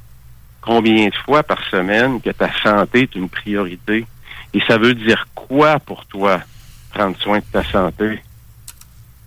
Et c'est ça, c'est quoi ta définition de prendre soin de ta santé? Pour certains, ça va être d'aller euh, trois fois au gym. Pour d'autres, ça va être de prendre euh, quatre marches de quinze minutes par semaine après le repas du soir. Peu importe c'est quoi, est-ce que vous en avez une définition de ce que ça veut dire, prendre soin de votre santé? Autre chose, êtes-vous cohérent? Vous en avez une, mais vous le respectez pas. C'est pas mieux non plus. Donc, encore là, comme le sommeil, allez-y doucement. Faites-vous la définition de ce que ça représente pour vous cette semaine, prendre soin de votre santé et appliquer la théorie des petits pas. Vous allez voir que ça, vous allez avoir du plaisir dans ça, vous allez être en lien avec vos valeurs et vous allez être dans l'action, vous allez être dans le succès et non pas dans l'échec constamment. Mmh. Donc, c'est les sept points maintenant. Eh bien, tu nous as parlé de tout plein d'habitudes qu'on a peut-être qui sont peut-être pas les bonnes, et peut-être qu'on en a des bonnes aussi, de continuer à les ben amplifier. Oui. Merci infiniment pour tes conseils euh, du jour, Patrice. Euh, c'est impossible de ne pas améliorer notre productivité, puis comme tu le dis, notre performance également, mais de le faire un pas à la fois. Euh, puis là, ça m'a fait penser à ceux qui, qui ont des chirurgies bariatriques parfois là, pour perdre oui. du poids. Il y a tout plein de choses euh, autour de ça. Là, je, je simplifie euh, au minimum. Bien, avant même d'avoir cette chirurgie-là, là, il y a toute une préparation avant. Ça ne se fait pas du jour au lendemain. Donc, c'est un peu ça que tu nous dis. Pour arriver au résultat qu'on veut, bien, on doit se préparer à l'obtenir. Absolument, Manon. Puis je, dis, je le répète souvent, là. Il faut être en amour avec le processus et non pas avec le résultat. Que j'aime qu'on parle d'amour en ce mois de février, Patrice. Puis tu vois, Manon, on a fait aussi notre conférence par euh, un peu appel conférence, notre, notre chronique. Oui. C'est bon aussi. Hein, on n'a pas eu de visuel, on a juste du, de la voix, du, de l'audio. Oui, puis c'est très bien, surtout quand on fait une émission de radio, hein, on va se ben le dire. Oui, ben oui. C'est la priorité d'ailleurs, hein, c'est pour ça que c'est un exact. Bonus quand on peut être sur les réseaux sociaux, parce que je sais que nos auditeurs ben oui. aiment ça, mais parfois la technologie me joue des petits tours, alors dans ce temps-là, moi je privilégie, bien évidemment, de faire une émission de radio de qualité, et grâce à toi Patrice, ben, on a réussi à atteindre notre objectif, encore une fois, avec ta belle chronique. Merci beaucoup. Au mois prochain? Merci. Merci, Manon. On se voit le mois prochain. Oui. Bye-bye. Après la pause, on explore euh, les chiffres avec Pascal Manon-Vachon. Restez avec nous. You're now listening. La radio de Lévis. quatre-vingt-seize neuf. Talk rock hip-hop. L'alternative radio. Laurent et les truands. Euh, oui. Troisième lien, Jean Talon et le mensonge en politique. Oh, att- attendez un peu. Je pense que le Pont de oui. Québec essaie de nous dire quelque chose.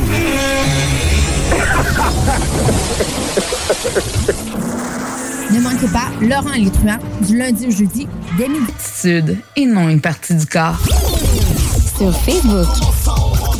Sur YouTube.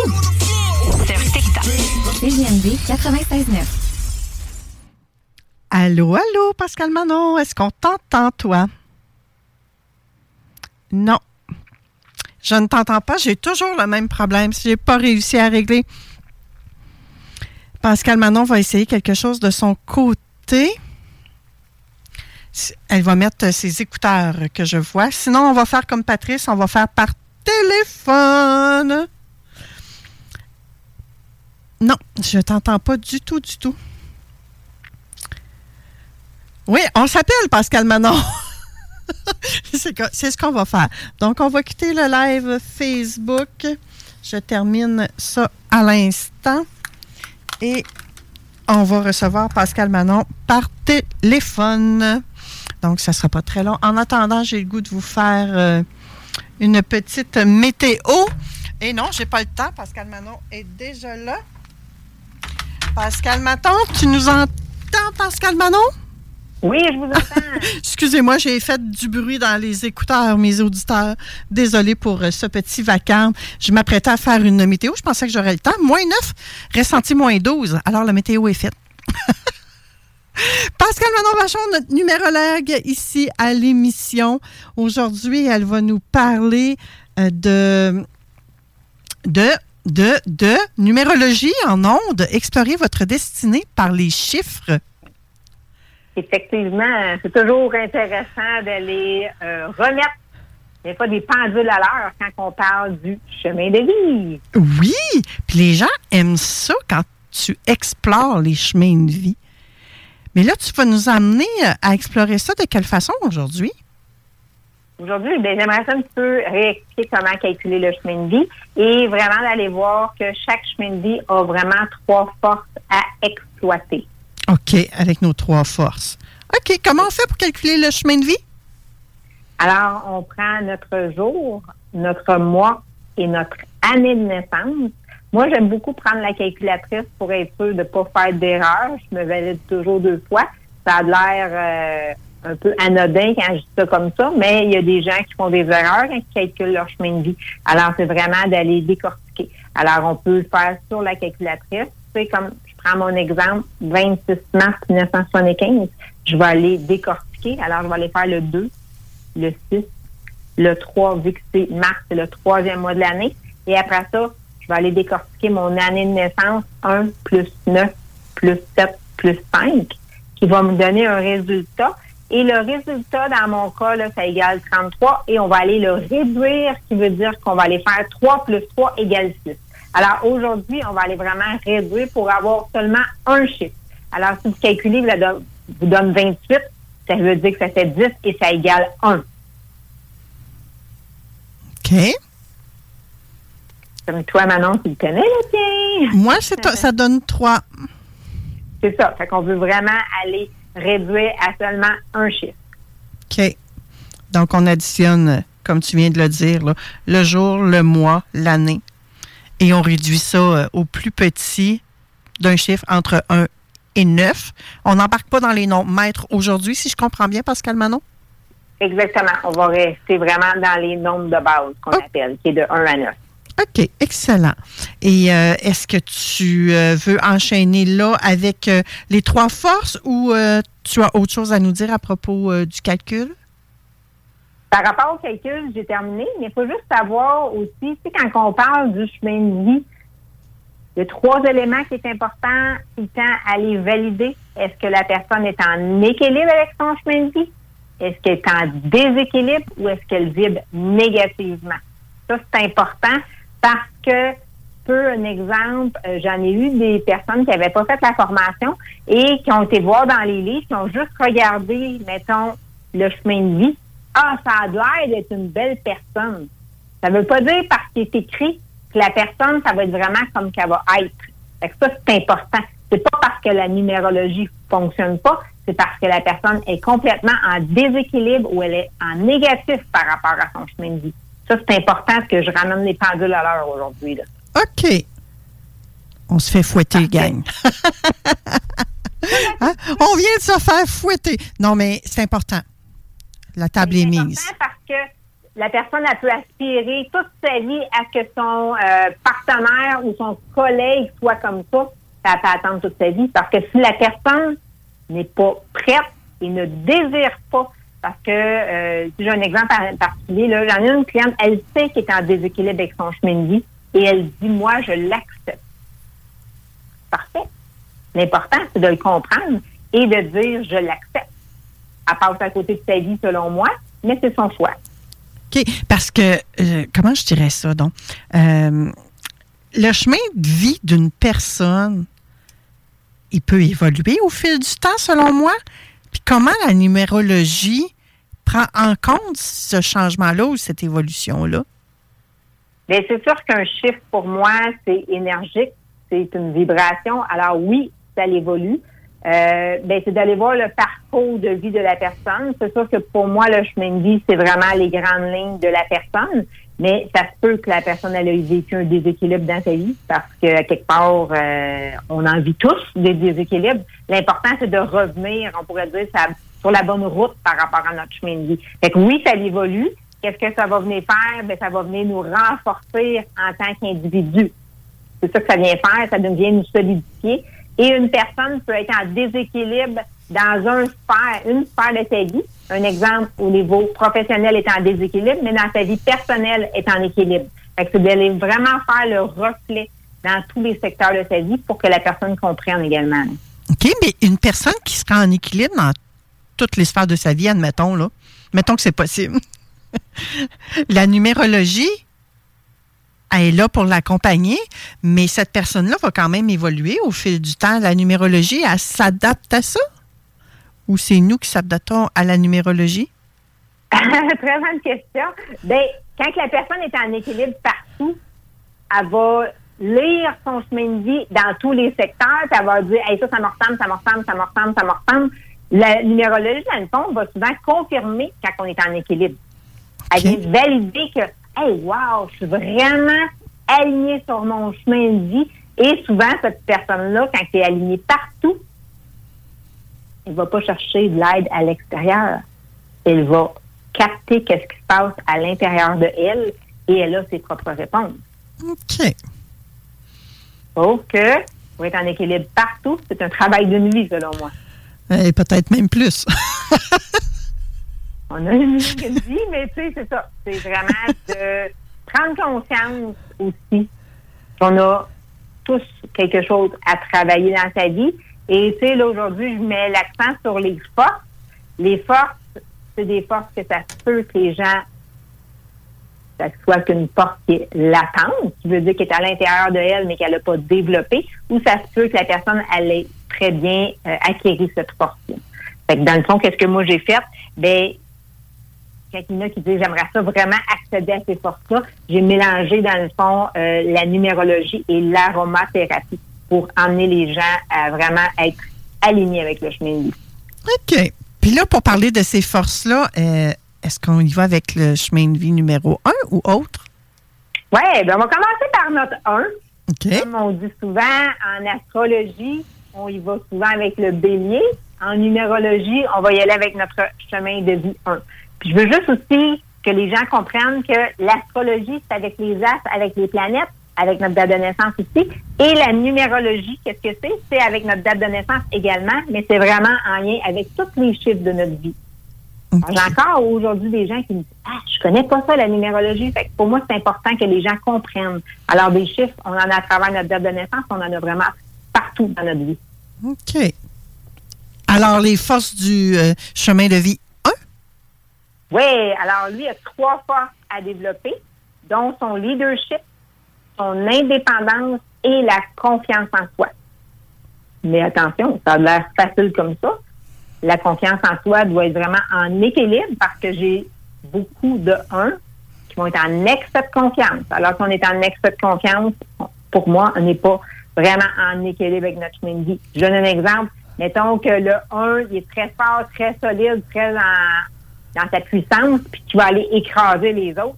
Mais je regrette ça. C'est un excès de confiance. Puis pour moi, tu n'es pas aligné sur ton, chemin, sur ton chemin de vie. Un excès de confiance fait qu'on est oui. en déséquilibre. Oh my Vraiment, God. Surtout le un. Le, le un, c'est souvent ça. Là. Tu vas okay. avoir un excès de confiance. OK. Parce que la confiance en soi, c'est une force. Oui. Donc, d'être en excès, ça, ça devient plus une force, ça devient une faiblesse. Fait que c'est pour ça que je tiens à le préciser là-dessus. Mmh. Intéressant. Le chemin de vie deux? Alors, lui, c'est une personne qui est très connectée. Tous les gens peuvent être connectés, mais lui, c'est vraiment euh, systématiquement l'intuition, c'est vraiment partie de sa vie parce que lui, il a une très grande capacité à connecter au niveau de son cœur. Le monde va se ben là. Tout le monde peut connecter avec son cœur, oui. Il y en a que c'est beaucoup plus facile que d'autres. Eux autres, ils parlent tellement, tellement avec leur cœur que c'est difficile de ne pas être dans son cœur quand on est avec un chemin de vie deux. Alors, le côté collaboration et le côté tendresse. Fait qu'on voit que c'est vraiment pas la même énergie que le chemin de vie un. Donc, lui, euh, la vie de couple, peut-être que ça serait intéressant pour lui ou pas être tout seul dans sa bulle, là. Effectivement. Mmh. Un deux trouve ça vraiment, vraiment difficile d'être seul dans sa vie. Ça, c'est vraiment quelque chose que, qu'il doit apprendre, justement, mais ça vient le blesser profondément. Parce que lui, pour lui, la vie, c'est vraiment un duo. Est-ce que les chemins de vie deux sont des automatiquement des dépendants affectifs? Pas nécessairement. Ils aiment être en relation, mais c'est sûr qu'il faut que tu fasses attention de ne pas vouloir être en relation à tout prix et que leur vin goûte l'eau au lieu de goûter le vin. C'est cela, hein? Okay. Pour ça, je dis que tout est une question d'équilibre. Ça a l'air facile de ces trois mots-là, mais non, ils sont importants de, de vraiment les saisir, les comprendre. Et pour ceux qui ont le chemin de vie trois, comme moi, comme... quelles sont nos forces? L'optimisme, alors ça veut dire quoi? Ça veut dire que de voir le verre à moitié plein au lieu de le voir à moitié vide. Oui. La communication est très importante et la créativité. Je me rends compte que je lis de plus en plus ce dernier-là, Pascal Manon. La créativité? Oui, c'est avant ça, j'aurais pas dit, il y a quelques années, là, admettons en deux mille quinze, deux mille dix-sept, j'aurais pas dit que j'étais une personne créative. Et je me rends ouais. compte de ça plus en plus que je le suis. C'est ça fou, veut dire hein? que ça évolue à travers ton chemin de vie. Probablement. Je suis en train de mettre plus de, con- plus de conscience, j'imagine. Est-ce que je vais me mettre à faire des œuvres d'art, là, parce qu'on va parler d'art tantôt, ou je ne le croirais pas, là. Mais la créativité, la créativité dans le sens que tu l'apportes, c'est quoi, oui? Mais c'est ça, c'est pas juste la, la création. Tu peux être créative, un exemple, à travers ton entreprise. Avoir des bonnes idées, pour moi, avoir d'être capable de te dépasser, d'aller chercher vraiment euh, qu'est-ce qui te fait vibrer. Pour moi, c'est une forme de créativité. Mmh. C'est pas juste un art puis du coloriage, là, c'est loin de là. là. OK. Le chemin de vie quatre? Alors, lui, c'est la coordination, la persévérance et la structure. Qu'est-ce qu'il trouve vraiment dur par ces temps-ci au niveau des chemins de vie quatre que je rencontre? C'est vraiment en lien avec la persévérance. Mmh. C'est oh. un volet qui est... Il abandonne. Se tomber. Il abandonne ouais, facilement. Effectivement, de tendance à abandonner, mais des fois, quand tu abandonnes, quelques temps après, tu y parviens. Alors, c'est important aussi de, euh, de bien coordonner toutes ces actions pour en arriver à une belle persévérance. OK. À chaque fois que je fais un quatre, je pense à ta chaise, hein? Effectivement, oui. C'est vraiment quand on le remet le chiffre quatre, c'est vraiment la chaise. Alors, c'est quelqu'un, habituellement, c'est en équilibre avec son chemin de vie, c'est une personne qui est solide. Oui. La structure est forte alentour de lui. OK. Mais il y a pas... actuellement de déstabiliser un, un cap, là. OK. Ceux qui ont un chemin de vie cinq, Pascal Manon, quelles sont leurs forces? La polyvalence, le côté négociateur et innovateur. On s'ennuie pas avec un cinq, hein? Pourquoi? Bien, ils ont toujours des bonnes idées. Alors, si tu as le goût de t'amuser, Manon, un exemple au niveau de la créativité, bien, tu pourrais jaser avec un chemin de vie cinq, vous pourriez faire un genre de mastermind juste pour sortir plein d'idées, puis le cinq va avoir vraiment, vraiment du plaisir. Parce que son côté innovateur, il a besoin d'innover pour s'élever. Est-ce que Steve Jobs était dans, dans ce clan-là, lui, les cinq? Je me souviens plus. Steve Jobs, c'est le numéro un. Ah, OK. Oui, oui, oui. C'est vraiment ce numéro un-là. Euh, non, on a en chemin de vie cinq, tu vois quelqu'un de très coloré, on a Tina Turner. OK. Très polyvalente, très effectivement. Là. Oui. On ne peut pas dire qu'on s'ennuie avec euh, de, de, de ce qu'elle a fait au niveau de ses spectacles et tout ça. Là. Effectivement. Est-ce que le chemin de, de, de vie six a autant de force que les autres? Ils en ont tous des forces à développer. Alors, le chemin de vie six, lui, c'est au niveau de la perfection, l'harmonie et le rassemblement. Là, ça a l'air beau quand on dit ça de même. Là, ça l'est, mon chemin de vie, la perfection. Mais la perfection peut emmener à quoi? À de la procrastination, à être tellement perfectionniste que tu n'avances pas. Oui, parce que. Mais à quelque part, la perfection, ça n'existe pas parce qu'il est parfait pour toi, Pascal Manon. Il n'est peut-être pas pour moi, puis il n'est peut-être pas pour les auditeurs non plus. Effectivement, mais c'est sa perfection à lui, selon son regard à lui. Ah, oh, OK. Hmm. Fait que c'est une force, mais en même temps, un défi, j'oserais dire. C'est dans les forces, ben une force, dans le fond, pour moi, doit être, doit aller l'atteindre, ta force. Elle est présente, c'est comme moi, là. Je vais vous donner mon exemple, là. Mon chemin de vie, je suis une six, et à un moment donné, à chaque fois que je donne tout le temps de la formation et tout ça, et à mmh. chaque fois que je donnais de la formation, je devais toujours, toujours euh, améliorer mes documents. Là, j'ai dit à un moment donné, regarde, ils sont déjà très bien, pourquoi pas juste donner la matière et d'y aller dans ce sens-là au lieu de toujours vouloir les améliorer, améliorer. Alors, au lieu de le faire à chaque année, maintenant, j'espace ça plus aux deux, trois ans de faire une, une petite mise à jour, qu'on pourrait dire. OK. Mais là, des gens perfectionnistes, là, ils n'ont pas juste le chemin de vie six, là. On peut retrouver des perfectionnistes dans le chemin de vie trois, dans le chemin de vie un, sept, et cetera. Effectivement. Oui, on peut les retrouver ailleurs, mais ça, c'est vraiment trois forces en lien avec le chemin de vie six. Alors, quand, mettons, le chemin de vie six a été en mesure, justement, d'atteindre et de comprendre la perfection, ça va être pouvoir facile, après ça, d'aller aider et guider les autres. OK. Hum, hum, hum. Des belles forces, mais des beaux défis, effectivement. Le chemin de vie, on est rendu à sept. Oui, alors, l'équilibre, la réflexion et la sagesse. Ce que j'ai mis, j'ai goût de mettre l'attention, c'est vraiment en lien avec la réflexion. Alors, si aujourd'hui, au moment que tu me parles, que je te parle, que tu es un chemin de vie sept et que tu parles du tac au tac sans même réfléchir, bien là, c'est là que c'est important de t'arrêter et hmm, de prendre le temps de réfléchir à ce que tu vas dire pour que ça fasse du sens, pour que tu amènes un grain de sagesse à travers la communication, c'est important. Et d'apaiser au lieu de vouloir heurter les gens.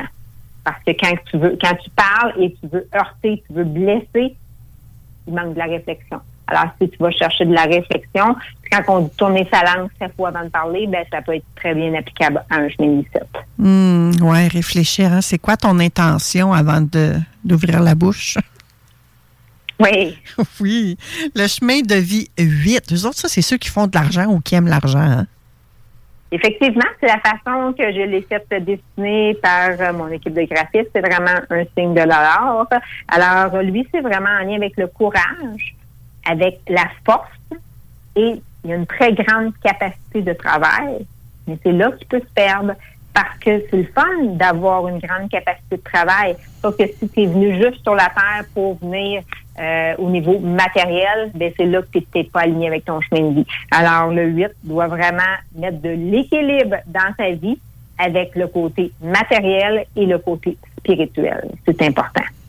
Okay. Pour le ramener vers sa lumière, vers vraiment tout ce qui devrait s'aligner par rapport à son chemin de vie. Et quand tu parles que le huit, sa force, c'est la force, ça veut dire quoi? La force d'être qui il est.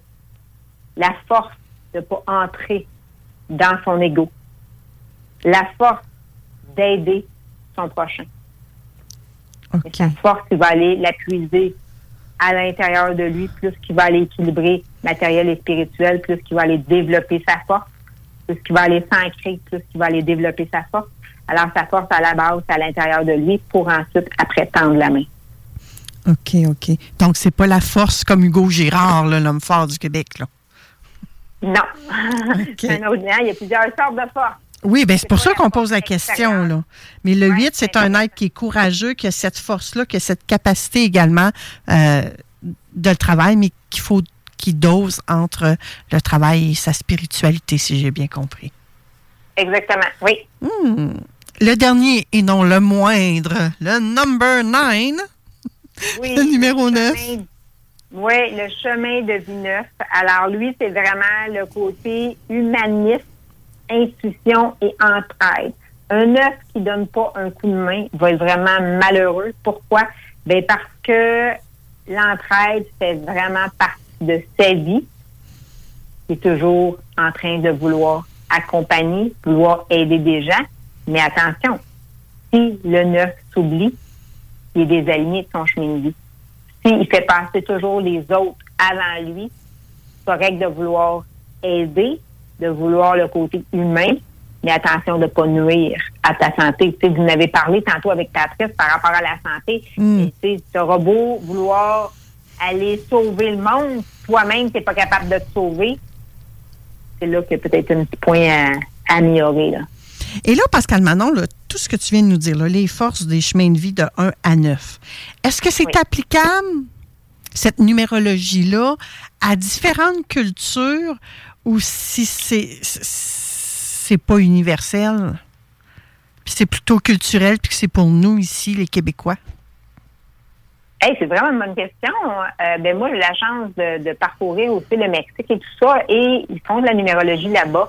Alors, c'est vraiment, vraiment euh, international pour moi, la numérologie, parce que dans le fond, quand on est un humain, on a tous une date de naissance, et c'est vraiment universel, qu'est-ce que je dis là. Si quelqu'un dit ça ne fonctionne pas, c'est pas parce que la numérologie ne fonctionne pas, c'est parce que la personne n'est pas alignée avec son chemin. Je le répète, je le répète tout le temps, mais c'est parce que c'est vraiment la base. C'est vraiment la base à travers la numérologie. Donc, c'est une belle façon de clarifier les, les aspects de la vie d'une personne. Oui, et puis de comprendre aussi, tu sais, je, je les ai toutes faites dessiner, chaque visuel, bien, juste pour moi, un visuel, c'est très puissant de pouvoir vraiment euh, comprendre l'image à travers tout ce volet-là. Tu sais, puis comme je disais, bien, quelqu'un qui a de la difficulté, bien, dis moi, j'aimerais ça, être vraiment avec mon chemin de vie. Une des façons que j'utilise, j'utilise plusieurs façons, mais avec l'aromathérapie, qui veut dire des huiles essentielles, bien, c'est vraiment un accompagnement. Et il y a sept jours dans une semaine, il y a sept huiles essentielles qui sont vraiment pour accompagner les gens dans des situations spécifiques par rapport au chemin de vie, là. Je l'ai vraiment mis tout détaillé, là. Donc, les gens qui ont le goût euh, d'explorer ça plus en profondeur, puis de découvrir peut-être les certains mystères et fascinations qui se cachent derrière. Autant hein, les huiles essentielles que la numérologie doivent communiquer avec Pascal Manon de Concept de vie. C'est aussi simple que ça. Oui, ça va me faire plaisir. Merci. C'est ma passion, moi aussi, depuis vraiment longtemps. Écoute, je me suis remis à calculer parce que je disais tout le temps quinze ans, mais finalement, ça fait dix-neuf ans que je fais de la numérologie et j'adore. C'est vraiment ma passion, ma vie. Ah ben oui, dix-neuf ans, imagine. On t'en souhaite encore deux, trois, dix-neuf ans de même. Merci, Manon. Merci, Pascal Manon. À la prochaine. Oui, à bientôt. Après la pause, je reçois Annie Cossette de présidente de Exposart. On va mettre à l'honneur les arts ensemble. On va pro- faire un peu la promotion de tout ça. On va vous expliquer qu'est-ce que c'est, qu'est-ce qu'est cet organisme sans but lucratif-là également. Donc, on se retrouve après la pause. L'Alternative Radio. Attitude et non une partie du corps. quatre-vingt-seize neuf, The Alternative Radio. Au bout du fil, nous rejoignons Annie Cossette, présidente de Exposart. Bonjour Annie. Bonjour. Annie, qui es-tu, toi? Ben, moi, euh, je, bon, premièrement, euh, je suis une personne euh, joviale, euh, qui aime aider les autres. Euh, puis je me reconnaissais beaucoup dans le chemin cinq de la dame de tantôt, là, parce que j'ai déjà fait ça un peu de la minéralogie aussi. Euh, écoute... Euh, Moi, je suis une personne qui aime aider les autres, fait que j'ai, j'ai décidé de reprendre une O S B L dans le domaine des arts. Ouais. Oh, donc le chemin cinq, tantôt, Pascal Manon nous a parlé de polyvalence, de négociateur et d'innovateur. Oh, que ça va bien avec toi, effectivement. Donc, tu es une artiste dans l'âme, que j'ai envie de dire. Ah, j'ai toujours été une artiste dans l'âme, oui, depuis que je suis toute jeune. Ah oui? Et, Ah oui, ah oui. J'ai, j'écoutais des reportages de Picasso. Euh, mais j'ai déjà peinturé la bassinette à mon frère. OK. Tu as plusieurs expériences euh, dans le domaine des arts, de la peinture, et, et plutôt des arts visuels, hein? Oui. Ben moi, j'ai étudié à l'U Q A M là-dedans. Euh, j'ai, j'avais pas terminé, par contre, mon, mon, mon cursus, là, mais j'ai, après ça, j'ai été faire une formation en... en euh, J'ai, j'ai fait une formation en micro euh, succès pour micro-entreprises. Okay. Après ça, j'ai fait une formation au C F M, qui est le Centre de formation Mauricie, euh, pour, pour, av- pour avoir, euh, dans le fond, des connaissances euh, dans, dans le domaine euh, des affaires aussi. Oh, intéressant. Donc, euh, la, on, re, on reconnaît la polyvalence dans tout ça, hein? Et là... Oui, ben c'est ça. Pendant la COVID, peut-être que certains ont vu sur les réseaux sociaux Covidor. Oui, oui, c'est ça. Parce qu'avant, euh, mais on, on est encore enregistré sur le nom Covidor, là, au registre des entreprises du Québec. Mais dans le temps du COVID, euh, le, l'organisme, ce qu'il faisait, c'est qu'on demandait aux artistes d'exposer leur, leur toile dans leur châssis de maison. Euh, on, de, de mettre ça sur leur euh, balcon ou de mettre ça sur leur terrain. Et là, les gens, quand ils prenaient des marches, ils pouvaient voir les œuvres d'art.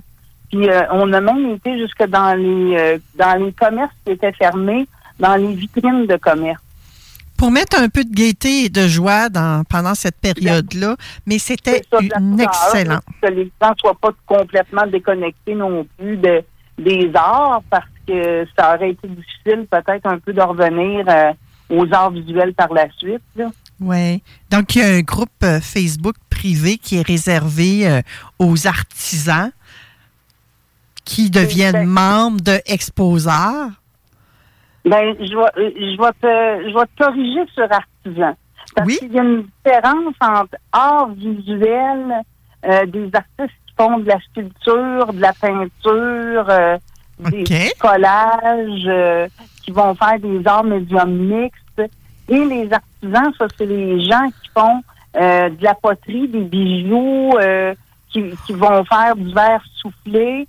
Euh, vous avez, entre autres, à Québec, là, un très bel endroit là, pour ça. Là. Mais c'est ça. C'est qu'il y a, il y a un temps entre les deux. Moi, c'est sûr qu'éventuellement, je voudrais peut-être élargir. Là. Okay. Parce que je trouve que tous les deux, les, les deux côtés, c'est des créatifs. OK. Mais pour l'instant, ce sont des artistes, si je comprends bien. C'est ça. Juste en art visuel. OK. Et Exposart, la mission de cet organisme-là, sans but lucratif, c'est quoi? Bon, nous, notre mission, euh, c'est de trouver des lieux, des cafés, des microbrasseries, des restaurants, euh, des galeries d'art, euh, des, des, tous les lieux où est-ce qu'il qui expose les, les, les artistes en art visuel. Comme exemple, on a Odette, euh, euh, euh, mon Dieu, c'est quoi son nom à Odette? Odette Simard, qui est actuellement à la Maison O'Neill, euh, qui est dans Québec.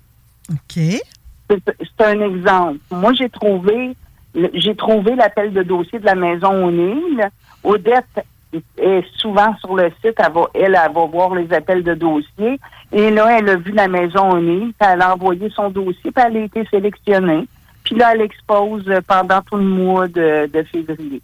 OK. Donc, toi, tu fais comme tout un, un gros travail de recherche pour amener ces appels de, de, de, d'exposition-là dans ton groupe Facebook privé qui s'appelle Covidor. Et euh, les membres qui désirent se trouver des expositions ont une cotisation à payer pour devenir membre de ce groupe-là. C'est ça. Mais nous autres, on demande une, une faible cotisation de quarante dollars par année pour le moment. OK. Puis, euh, moi, moi, mettons que l'artiste, elle me dit, je demeure à Sherbrooke, mais je voudrais euh, aller du côté de Québec pour exposer. J'ai jamais eu l'expérience euh, à Québec. Ben là, je vais, m- je vais me mettre à chercher les appels de dossiers ouverts sur la région de Québec, admettons, comme la, ma- la maison d'exposition Les Deux Ponts. Et ça, c'est un exemple. Mm-hmm. Bon, quand l'appel de dossier a lieu, ben là, je lui transmets.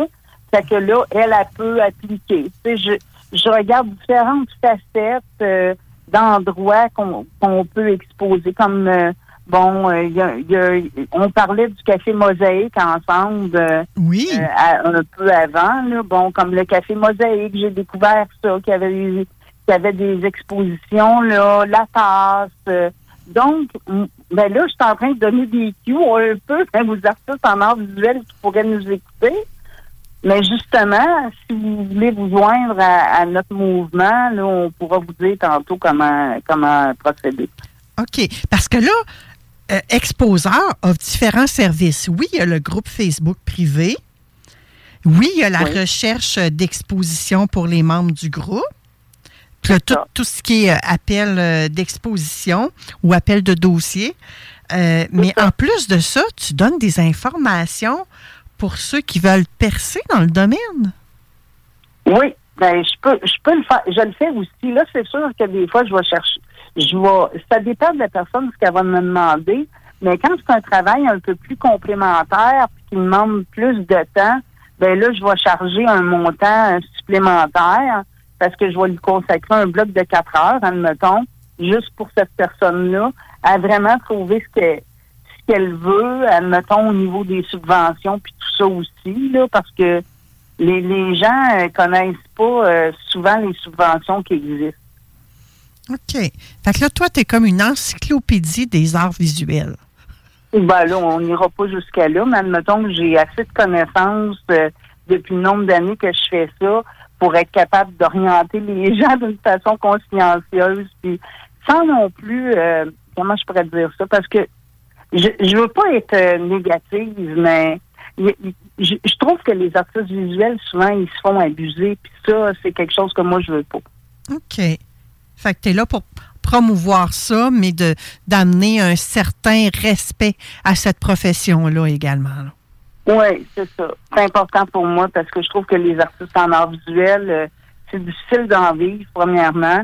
T'sais, on n'est pas toutes... Euh, Des, des, on n'est pas toutes euh, des Riopelle ou des... Euh, tu sais, il y a plusieurs artistes qui arrivent à...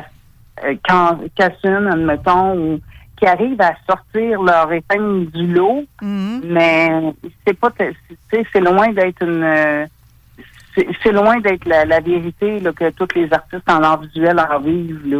Oui, c'est la, la réalité. La réalité d'aujourd'hui, c'est qu'il y en a peut-être qui mangent du pain puis du beurre à, au déjeuner, dîner, souper, là. C'est, c'est, c'est, c'est que l'artiste en art visuel qui décide d'en vivre, il faut falloir qu'il investisse beaucoup d'argent en marketing, euh, en, se faire un site, admettons, un site web, euh, de, aller sur des plateformes de vente aussi, puis vendre beaucoup, beaucoup de produits dérivés. Mm-hmm. Ce qui n'est pas donné ça, à tout le monde, moyen, là. Non, ça, c'est un moyen de s'en sortir, là, quand, quand tu vends, admettons, deux toiles par mois. Euh, bon, OK, ça peut aller, là, tu peux, tu peux arriver à en vivre, mais si tu vends en plus des produits dérivés, ben là, tu en vis beaucoup mieux. OK. Rapidement, j'aimerais qu'on parle aussi de deux choses, des expositions qui sont en cours et de comment faire pour te rejoindre. Donc, les expositions bon. qui sont en cours, je sais que c'est un cinquantième anniversaire au Centre Saint-Pierre à Montréal. Oui, on, on est huit artistes femmes. Et on expose actuellement, là, c'est ça, pour euh, pour le cinquantième euh, anniversaire euh, du Centre Saint-Pierre à Montréal, au douze douze rue Canet, là, s'il y en a qui veulent aller faire un tour. C'est un organisme communautaire, donc ça donne un peu euh, un, un aperçu de comment que moi je vois la vie ici. OK. J'aime ça euh, aider, tu sais, fait que eux, ils me l'ont demandé, puis j'ai tout de suite accepté.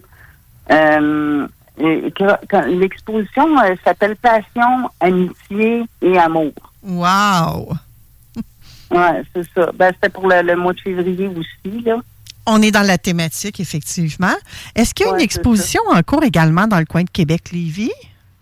Euh, ben là, il y, y a un café. Il y a, y a des cafés. Il euh, y a plusieurs petits cafés euh, à Québec, là, quand vous, tu sais, quand vous allez aller dans des cafés. Vous allez voir, euh, vous allez voir notre euh, notre logo qui est comme une espèce de soleil euh, un peu qui tourne là, avec euh, Exposart au centre. Là, si vous voyez ce logo-là, là, c'est parce que c'est, c'est un de nos artistes qui est là. Entre autres au café, café Costello à Québec, je crois. Hein? Oui. Oui, le Café Costello, souvent, ils prennent de nos artistes. On est souvent là, oui. Et là, tu allais me parler de la maison? La maison Gomain. Ça, oui. Je veux dire, c'est... C'est pas tout de suite, par contre. C'est, euh, c'est en deux mille vingt-cinq, mais ça va être une belle grosse exposition à la Maison Gomain. Euh, merci à Julie Lépine là, de, de, de m'avoir donné cette opportunité-là. Euh, puis, allez faire un tour à la Maison Gomain, voir la qualité des expositions qu'il y a là. C'est vraiment euh, assez exceptionnel. Mmh. Donc, euh, principalement, toi, tu vises une clientèle qui est artiste en art visuel, mais si on a des auditeurs qui ne sont pas artistes et qui ont de l'intérêt, qui veulent voir, euh, qui veulent voir des œuvres d'art, qu'est-ce qu'ils doivent faire? Bien, moi, je leur dirais de venir, premièrement, ils peuvent venir sur ma page Facebook euh, privée, là, Annie Cossette. Euh, Tu l'avais noté, je pense oui, que moi, Annie, c'est soixante-treize. Oui, annie point cossette point soixante-treize. Bon, ils peuvent venir sur ma page. Puis là, ben, ils vont, ils vont voir, là, j'ai à peu près trois mille euh, amis artistes peintres. Fait qu'ils vont en avoir pour tous les goûts. Ils peuvent venir aussi sur mon autre euh, site qui s'appelle Les amis qui aiment les symposiums du Québec et d'ailleurs. Ça, c'est un groupe Facebook.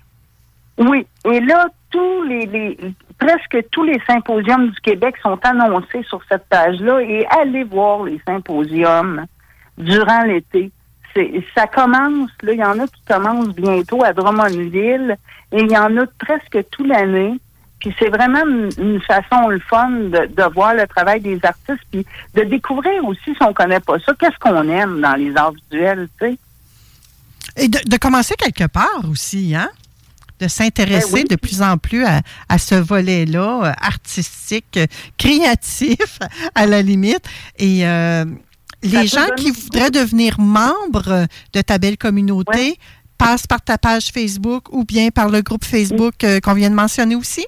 Bon, le groupe Facebook, lui, est privé parce que, justement, pour me permettre qu'il ne voit pas, que tout le monde ne voit pas les informations, là... Euh, parce que sinon, je ferais le travail pour rien. Oui. Mais ils peuvent venir sur ma page privée, puis ils viennent m'écrire par Messenger, puis je suis toujours euh, disponible à répondre. Des fois, ça peut prendre quelques jours, mais je vais répondre, puis je vais je vais leur dire exactement quoi faire.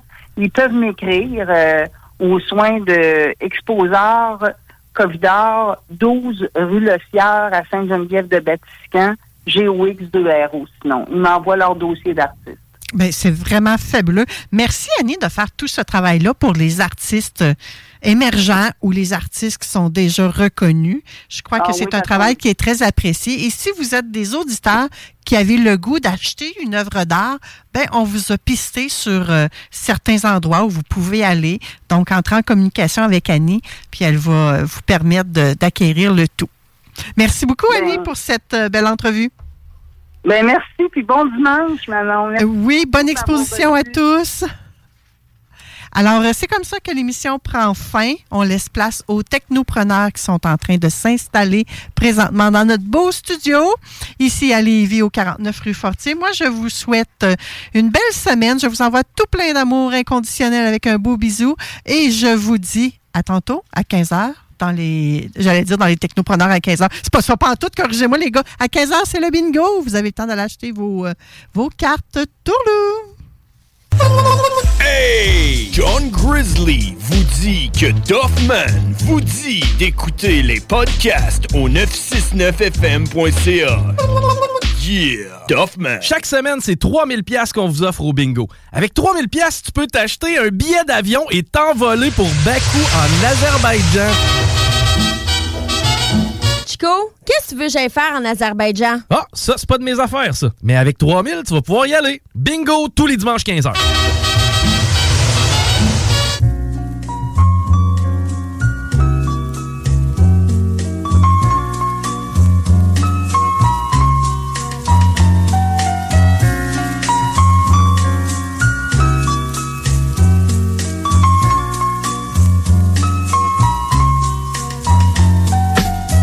How it feel to wake up, fucked up, pockets broke as hell, another rock to sell. People look at you like you's the user, selling drugs to all the losers, mad Buddha abuser. But they don't know about your stress-filled day, baby on the way, mad bills to pay. That's why you drink Tanqueray, so you can reminisce and wish you wasn't living so devilish shit. I remember I was just like you, smoking blunts with my crew, flipping old sixty-twos, cause G E D wasn't B I G, I had to get P A D, that's why my mom hate me. She was forced to kick me out, no doubt. Then I figured out, Mitch went for twenty down south. Packed up my tools for my raw power move. Glock nineteen for casket and flower moves. For Trump's trying to stop my flow. And what they don't know will show on the autopsy. Went to see Poppy to cop me a brick. Asked for some consignment, he wasn't trying to hear it. Smoking mad Newports cause I'm doing court for an assault. And I caught in Bridgeport, New York. Catch me if you can like the gingerbread man. You better have your gat in hand cause man. A day in the life of a fool. A day in the life of a fool. I had the master plan, I'm in the caravan on my way to Maryland with my man Two Tex to take over this project. They call him Two Tex, he told Two Tex. And when he start the bus, he like to ask who's next. I got my honey on the Amtrak with the crack in the crack of her ass. Two pounds of hash in the stash. I wait for her to make some quick cash. I told her she could be lieutenant, bitch got gas. At last, I'm literally lounging black, sitting back, counting double-digit thousand stacks. Had to re-up to see what's up with my peeps. Told her the dealer gone, had it cheap on the Jeep. See who got smoked, what rumors were spread. Last I heard, I was dead with six to the head. Then I got the phone call, it couldn't hit me harder. We got infiltrated, like Nino at the Carter. Heard Tech got murdered in the town I never heard of by some bitch named Alberta over nickel-plated burners. And my bitch, swear to God, she won't snitch. I told her when she hit the bricks, I make the hooker rich. Conspiracy, she'll be home in three. Until then, I looks out for the whole family. A true G, that's me, blowing like a bubble in the everyday struggle.